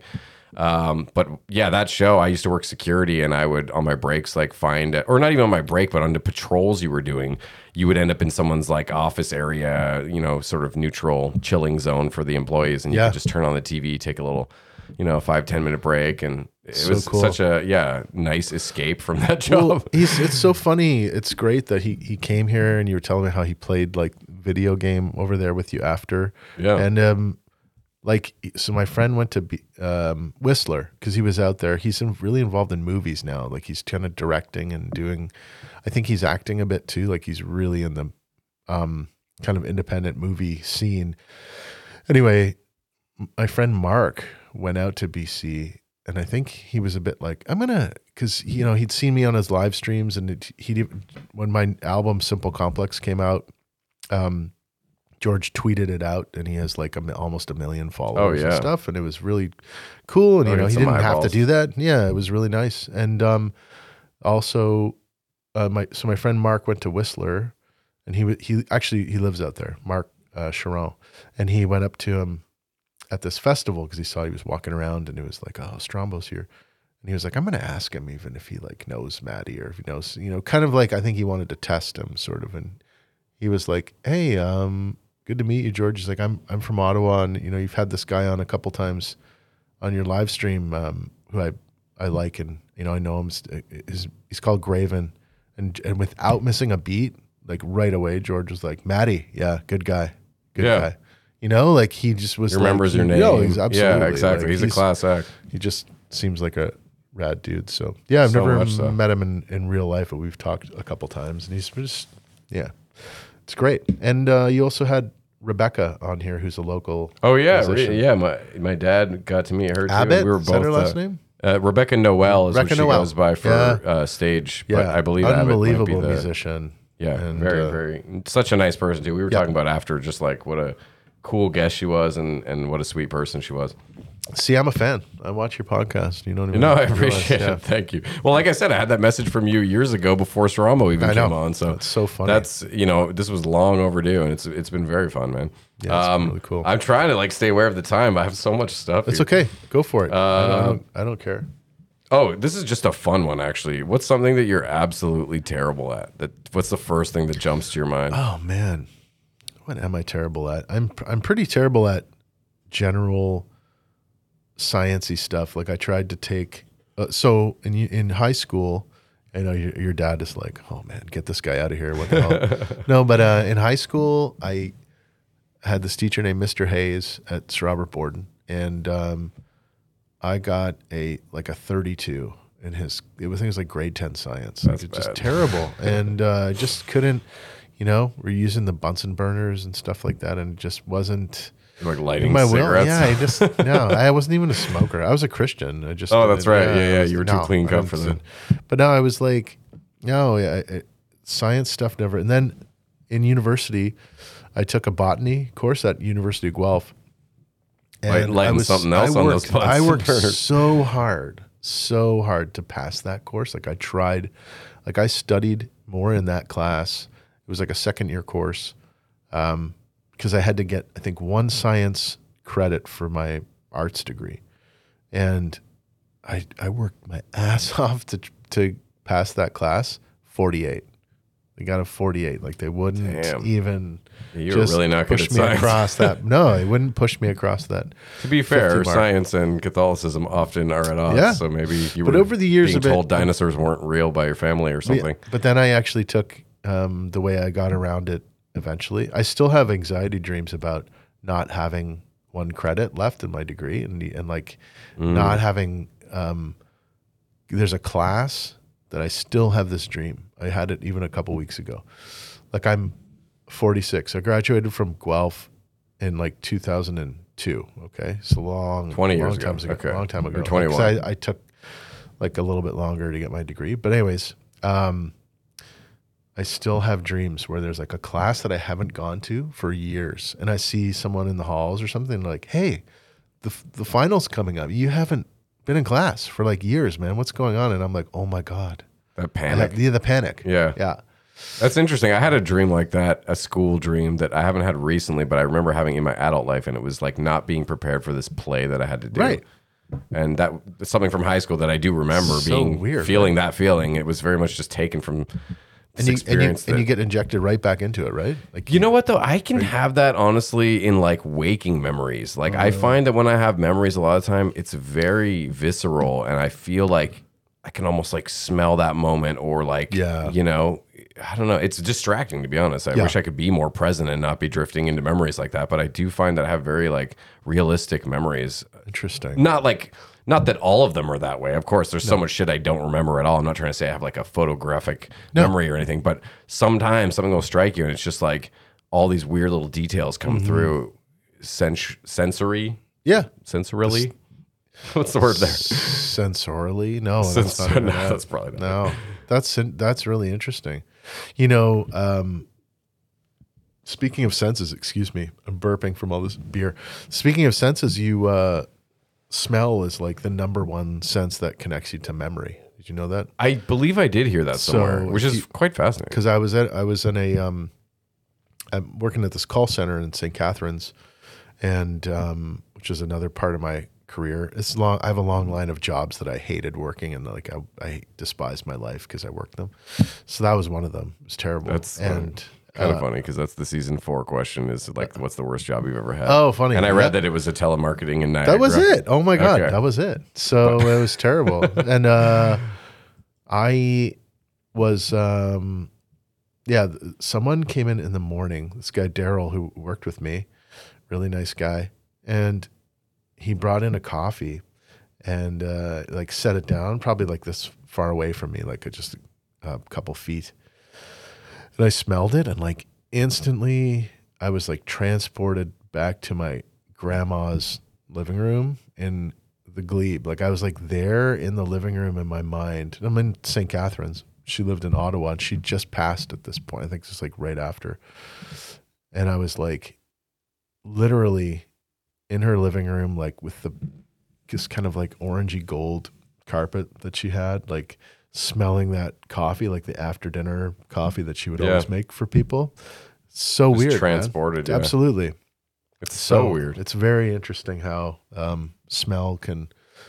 It's like a portal to different parts of your mind. It's yeah, really like I'll. I'll have moments, and this happens to me a lot of time when I'm like lying in bed trying to fall asleep, and you start Mm-hmm. sort of drifting off, where a memory will come back to me, and sometimes it's like the most trivial, stupid shit, and yet the details I'm getting are so vivid. Like Yeah. I had a memory the other day about being at this dude's house that I haven't even thought about in fucking years. I wasn't even that good of friends with him, but it was like a sleepover on his birthday, and I, I could tell you the layout of this guy's living room. sure. And I haven't thought about it in 25 years. And the other day it came to me, and I knew exactly what I was remembering and where I was.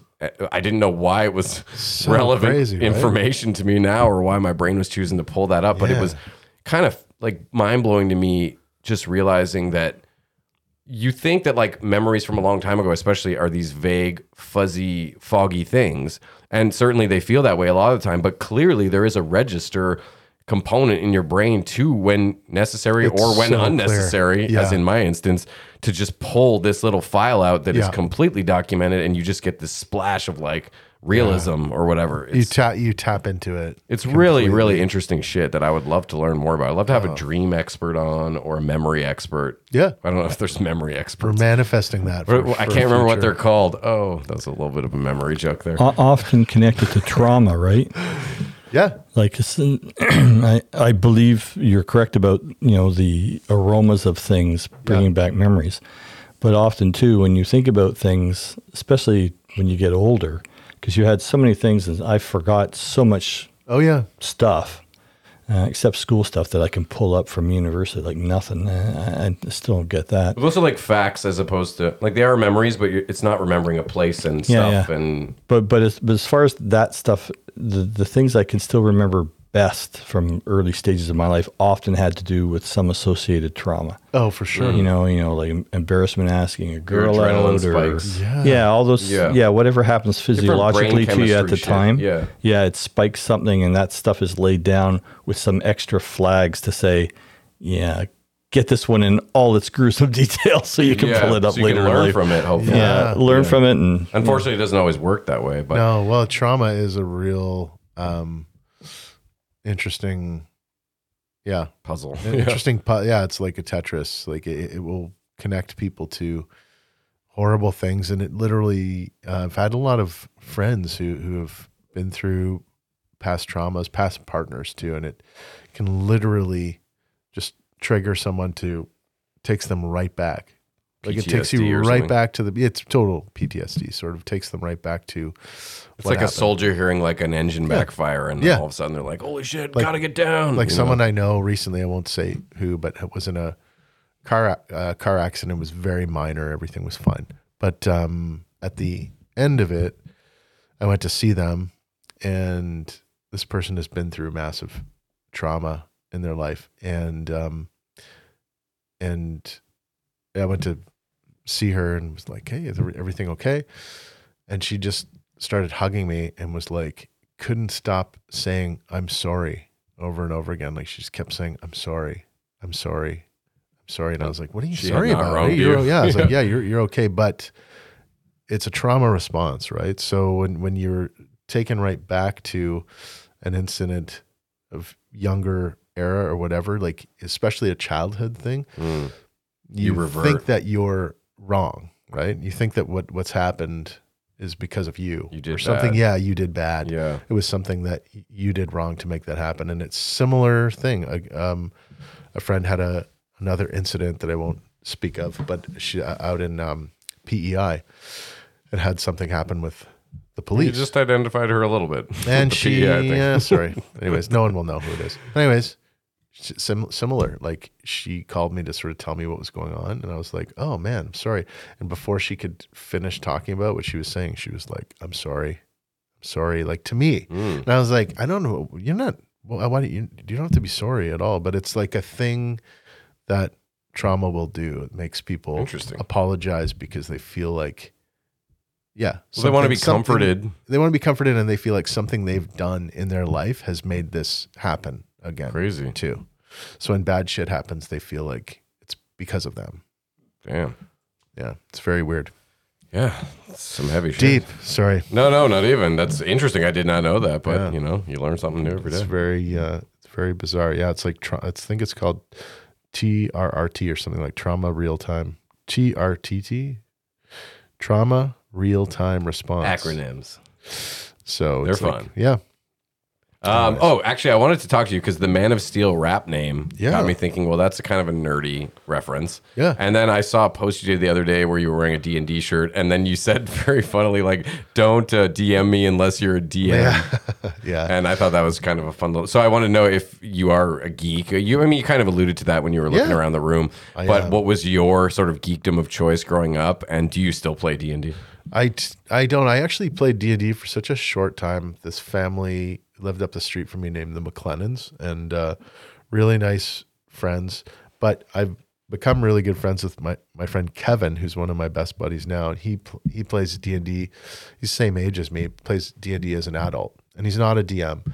But I've just always been in and around that world. Like my my experience playing it is so little. That's like me. but people have said they're like you should be a dm at times. And i was like it sounds fun. Like i like the creative aspect of d&d like the fact that you're there are some improv. rules but you are yeah you're kind of creating this world where there's these different options that people can go down. So i i can geek out on that. I love dan harmon so he's a huge d&d fan A lot of people play online too with like a. they do they roll the die and everyone can see Yeah. through Zoom or whatever. It's just more convenient not to have to go and gather somewhere. It's wild, man. But my my geekdom of choice is probably similar to yours. Like not more, not so much comics, but like you know, Flight of the Conchords, comedy, um, music. Like I grew up when this dates me more than you, but like my parents had. Um, actually, your dad would appreciate this, like a, t- a typewriter that was very new at the time. One of the one of like the early typewriters, well, the later typewriters that had like a digital display on it too, Oh, okay. so you could actually read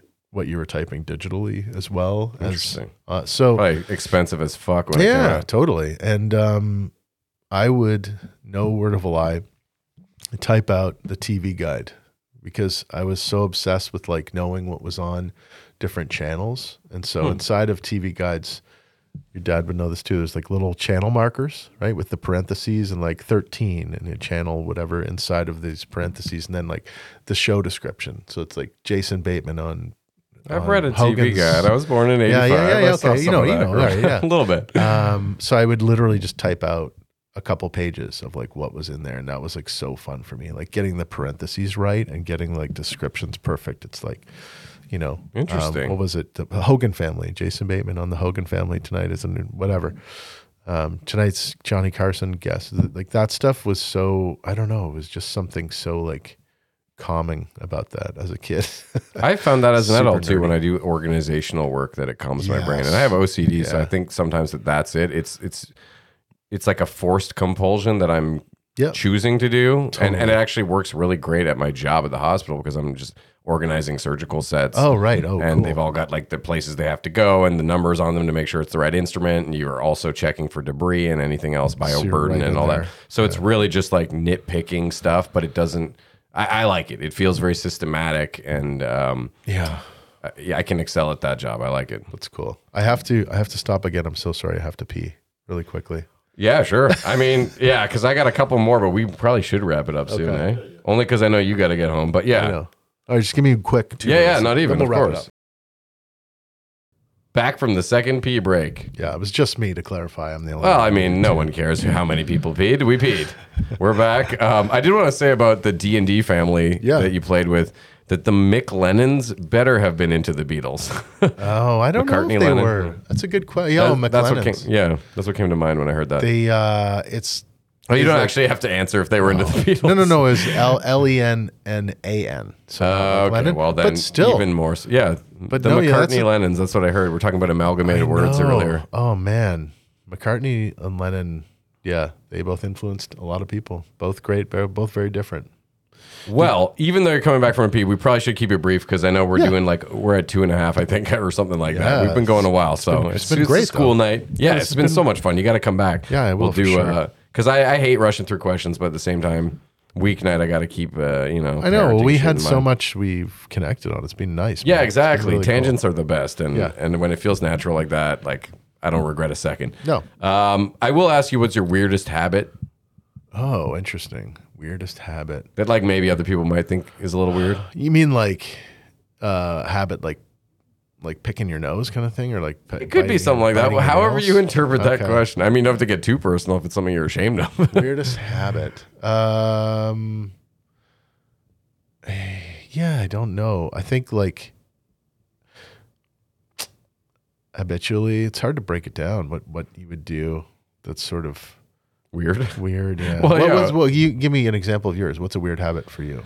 Well, I'm OCD, so I have a few things, Okay. but a lot of mine are like the stereotypical, like checking the oven too many times. Oh, you and, do uh, that. Okay. Oh yeah, that's so you're like definitely- Jack Nicholson from um Not to that extreme, no. That movie? Um, what was that movie called anyways? God. like locked doors and ovens and stuff. That's just in my mind coming from a safety standpoint, where I'm like, Something's got to someone could break in or the house could light on fire. That's where my mind goes. as good as it Those gets. things. Sorry, I remember the movie. Yeah, So but he's that's doing what like light switches and Yeah, stuff. yeah, and to yeah. me, I'm like, what's the point of this? Right. Or the excessive hand washing that I sort of get with the germophobia stuff. But Oh yeah.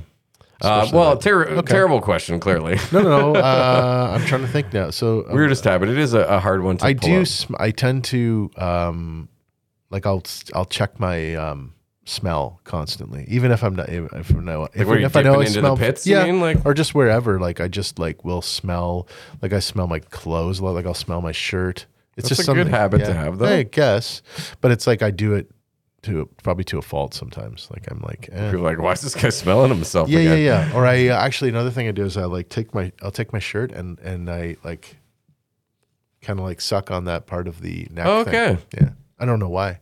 I know that's a just like, yeah, yeah. thing that I've done like all my life. It's Okay. bizarre. Yeah, Yeah. Yeah, weird wasn't meant to be like. Uh, No, but it made me know. think that is one that I've done. It's Okay. like I don't know why. I don't judge that at all, though. Yeah. Yeah. I mean, how could you? There's nothing No. weird about it. Like I'd be like, why are you sucking your shirt, man? Just kidding. Why are you sucking off that shirt? Yeah. No, it's true. It's uh yeah, No, not even. I put you on the spot with Everyone has one. their own peccadillos. And I should have had one ready of mine so that, like, well, I mean, I guess I just said I'm like that in general, No. but yeah. Um, yeah, you know what? Okay, well, I because I'm sure there's a story here. We will jump to the end of the season question, season four, end of the episode question, I should say. Sure. Um, which is your worst job ever. But I know this telemarketing thing in Niagara. Someone else said telemarketer too recently. It's a pretty. I remember who it is now, I, I mean, I identify. I don't even know who it is that said that, but I identify with them completely. It's just such a terrible, really soul sucking job, and I think that, you know, if if someone, I don't know, I have yet to meet anyone in life who really loved it. I know people who've done it, but it's just sort of like a patchwork job to get you from. You know, point A to point Yeah. B. Like it's like a it's like a stopover. It's sort of like, oh, I had to do something to work for a while. This call center was hiring, so Yeah, I did yeah. it. So it, it's just very monotonous. I would say, yeah, that point in my life was, you know, not to get too dark or deep, but that there were other things happening in my life at the time too. But that's probably the closest I've ever been to like thinking about suicide or something Wow. like that. Yeah, it It was it was dark. pretty dark. It was No, but I appreciate you sharing that. Yeah. That's very vulnerable. No, and it was just um and nothing like, you know, it was just a very Niagara to that region, like downtown St. Catharines in the like early two thousands was just a pretty tough place and um pretty dark and, and just also yeah, going to work every day where you would come in and this thing called the queue. So you'd see how many calls were waiting in the queue. So you could see on the phones like oh, there's 85 people waiting to talk, and there's like four agents available. Oh my god. And so you'd see the numbers on the phone when you come in. So it's sort of this idea of like, that's when it occurred to me, like, oh, I should really think about doing something that I want to do. Because even if, you know, there's stress and there's things that have to be done that are piling up, like if you like doing it, that stress is okay Yeah. right? It's like you you have to deal with it. It sucks. You know, sometimes you have to work long hours, but to come into work and there's so much work to be done, and you You hate fucking it. hate Yeah. everything about And you that hate work. yourself It's the worst. for continuing It's to the work worst. there. so I I really empathize with people who are in jobs and in spots that they. But much like you're saying, those shit jobs can sometimes be that launch pad for you to for sure. realize like I'm better than this shit. Yeah. And I'm gonna figure out a way to prove that. yeah, or just not even. Yeah, exactly. Not maybe not even that you're better. It's just like I got to do what's right. Yeah, not better, but like, yeah, this isn't for me. That's right. And and this is me. crushing me to continue to That's keep right. like doing this. Yeah. yeah and it's it was it was just really tough and i mean you're you're following a script like on your computer and so I, I worked with this section of the call center called on call where you would have literally calls for four or five different companies at any point so it'd be like beep you get a beep in your ear and it'd be like levi's. And then the script would pop up on your screen. You'd be like hi and you're taking calls for levi's customers who have problems with their jeans. And then it'd be like beep sony redemption. And your your thing would beep and a script would pop up. And for a while there, there was these um, sony credit cards in the states where people could get sony points and then redeem them for sony products. Yeah. so it's that kind of shit. So you're just constantly like it's like um you know learning stuff in school that you don't want to learn Yeah. you have to retain for an exam and then you just Yeah, yeah. dump it and you never there's nothing to do with it anymore right it's just kind of Garbage backwards. knowledge. It's total garbage knowledge. Yeah. So it's That's uh, a good name for a band. that's a great garbage. name. Oh no, Yeah. there's already garbage though. Yeah, but but no, garbage knowledge would be a great. That'd be a good punk band or something. But yeah, that was really really hard. Well, that's the darkest answer for sure, or just like most honest. Generally, that was kind of perceived to be like a funny question of like, "What's the shittiest job you ever had?" But that one was real. Yeah, and I mean, really I. I was go, I was going through a lot of stuff in a past relationship too, and it was just not like serving in any way, like probably either of us. And so I don't think a just stuck in telemarketing is a very uh, nourishing No. job for your soul really at all. not. You know, you're very isolating. Yeah. And I mean, I'm a I'm a creative person too, and I needed to go through. But yeah, I look back and do do I regret it or do I wish that I hadn't done it? Well, no, because I don't think that I would have been brought to this point. Yeah, it where I'm- sharpened you in a way. Yeah. Yeah. And I think that all experiences everyone goes through in life, like you're kind of just like what you said, they're it's sharpening you. You're being refined Yeah. by um, the universe. That's probably the word I was looking for. Yeah. But no- Sharpening, I guess that works too. No, but yeah, it's true, and I- I think that you know, being a creative person, I've had to like work tons and tons of different jobs that are just not creative at Yeah. all, and they're run by very Feels like a prison. people. Yeah, and I'd tell them, and they're like, "So you're a musician, huh?" Yeah, and they're like, "You play uh, shows?" I'm like, cool. And then that's the end of the conversation, right? It's just like not in their wheelhouse. They're not interested in music at all. They're not not into it, and so yeah, it's I would always find ways to inject creativity into jobs like that. Like I worked at a video store, which granted you get to talk movies with people, so that's already not that bad. yeah, that's fun. But even still, I would take it further. And like when we had to call people for late fees, I would like do it as like Yoda or Doctor Evil Oh, or that's something. fun. So I'd be like, mm, "Late your movie is. Oh my God. Return it, you must." Why have you not done your Yo- your Yoda impression? Is like perfect. I did that. Uh, actually, was like my first stand-up thing ever. I had a Yo- Yoda and Kermit the Frog getting high together. Oh man, I should probably try that again. Yeah, it's been a long time. that's awesome, man. Was Um, we got to wrap it though, Yeah. but um, I appreciate your time so much. And part of the reason is we were talking about editing before with the new camera that I've had from my dad. I just wanted to say this because I've thought this a few times. It is a lot of fucking work to add it all in because I got to watch the whole episode and then find any spot where he's talking and then go and sync up the. I'm not even gonna get into the logistics of that old shitty camera, but it's got a memory card that like after every 20 minutes it takes like a four second break and then starts a new file. so Oh, getting the the timing of the sound. But anyways, uh, the long-winded point I'm trying to make is there's been a lot of times where I'm editing and then I'm watching you react and you kind like I know you know you're being filmed, but you don't. You're probably not cognizant of it the whole time. And I get to see these real. Like beautiful, honest laughs. My dad just like laughing and like no, like honestly, like seeing you That's just like in a moment of joy That's that I'm beautiful, man. helping kind of like create or bring us together in that moment. And it's like I should probably be saying this shit at your funeral or something, but but that's kind of what I almost like think when I see those moments. I'm like, there's going to be a time where you're not going to be here, and this thing that seems like la- laborious is that a word? Yeah. Uh, laborious now to me. Uh, is probably going to be something that I'm going to treasure later when you're not around, and I'm going to be able to see you just laughing in that moment, and, and it's going to be, you know, I'm going to be glad to have that footage. Thanks So- for thanks for I wanted to end on a- thanks for on having a, thanks you for having me here in this beautiful moment between maybe a father and son. Your music influenced man. me, I guess, man, because I've been listening to you all day and, and Oh, researching thanks, for this episode, and you have uh, a really warm, a warmness to your your sound. Oh, and, thanks, bud. And the lyrics complement that as well. So I try. It's not it's not always uh, easy, and like I I want to include people and make people feel welcome. And it's you know it's a it's just something that it it's always come to me a bit naturally. But I, I anyways I strive for it. It's not always what happens, and sometimes I get pissed off and angry, and I like go off the rails and uh, get deep into myself, and I'm insecure and anxious and all that stuff. But you know, it's uh, I've just seen, as I'm sure you have too, lots of people go uh, too soon in life, and different things have happened, and so I just try to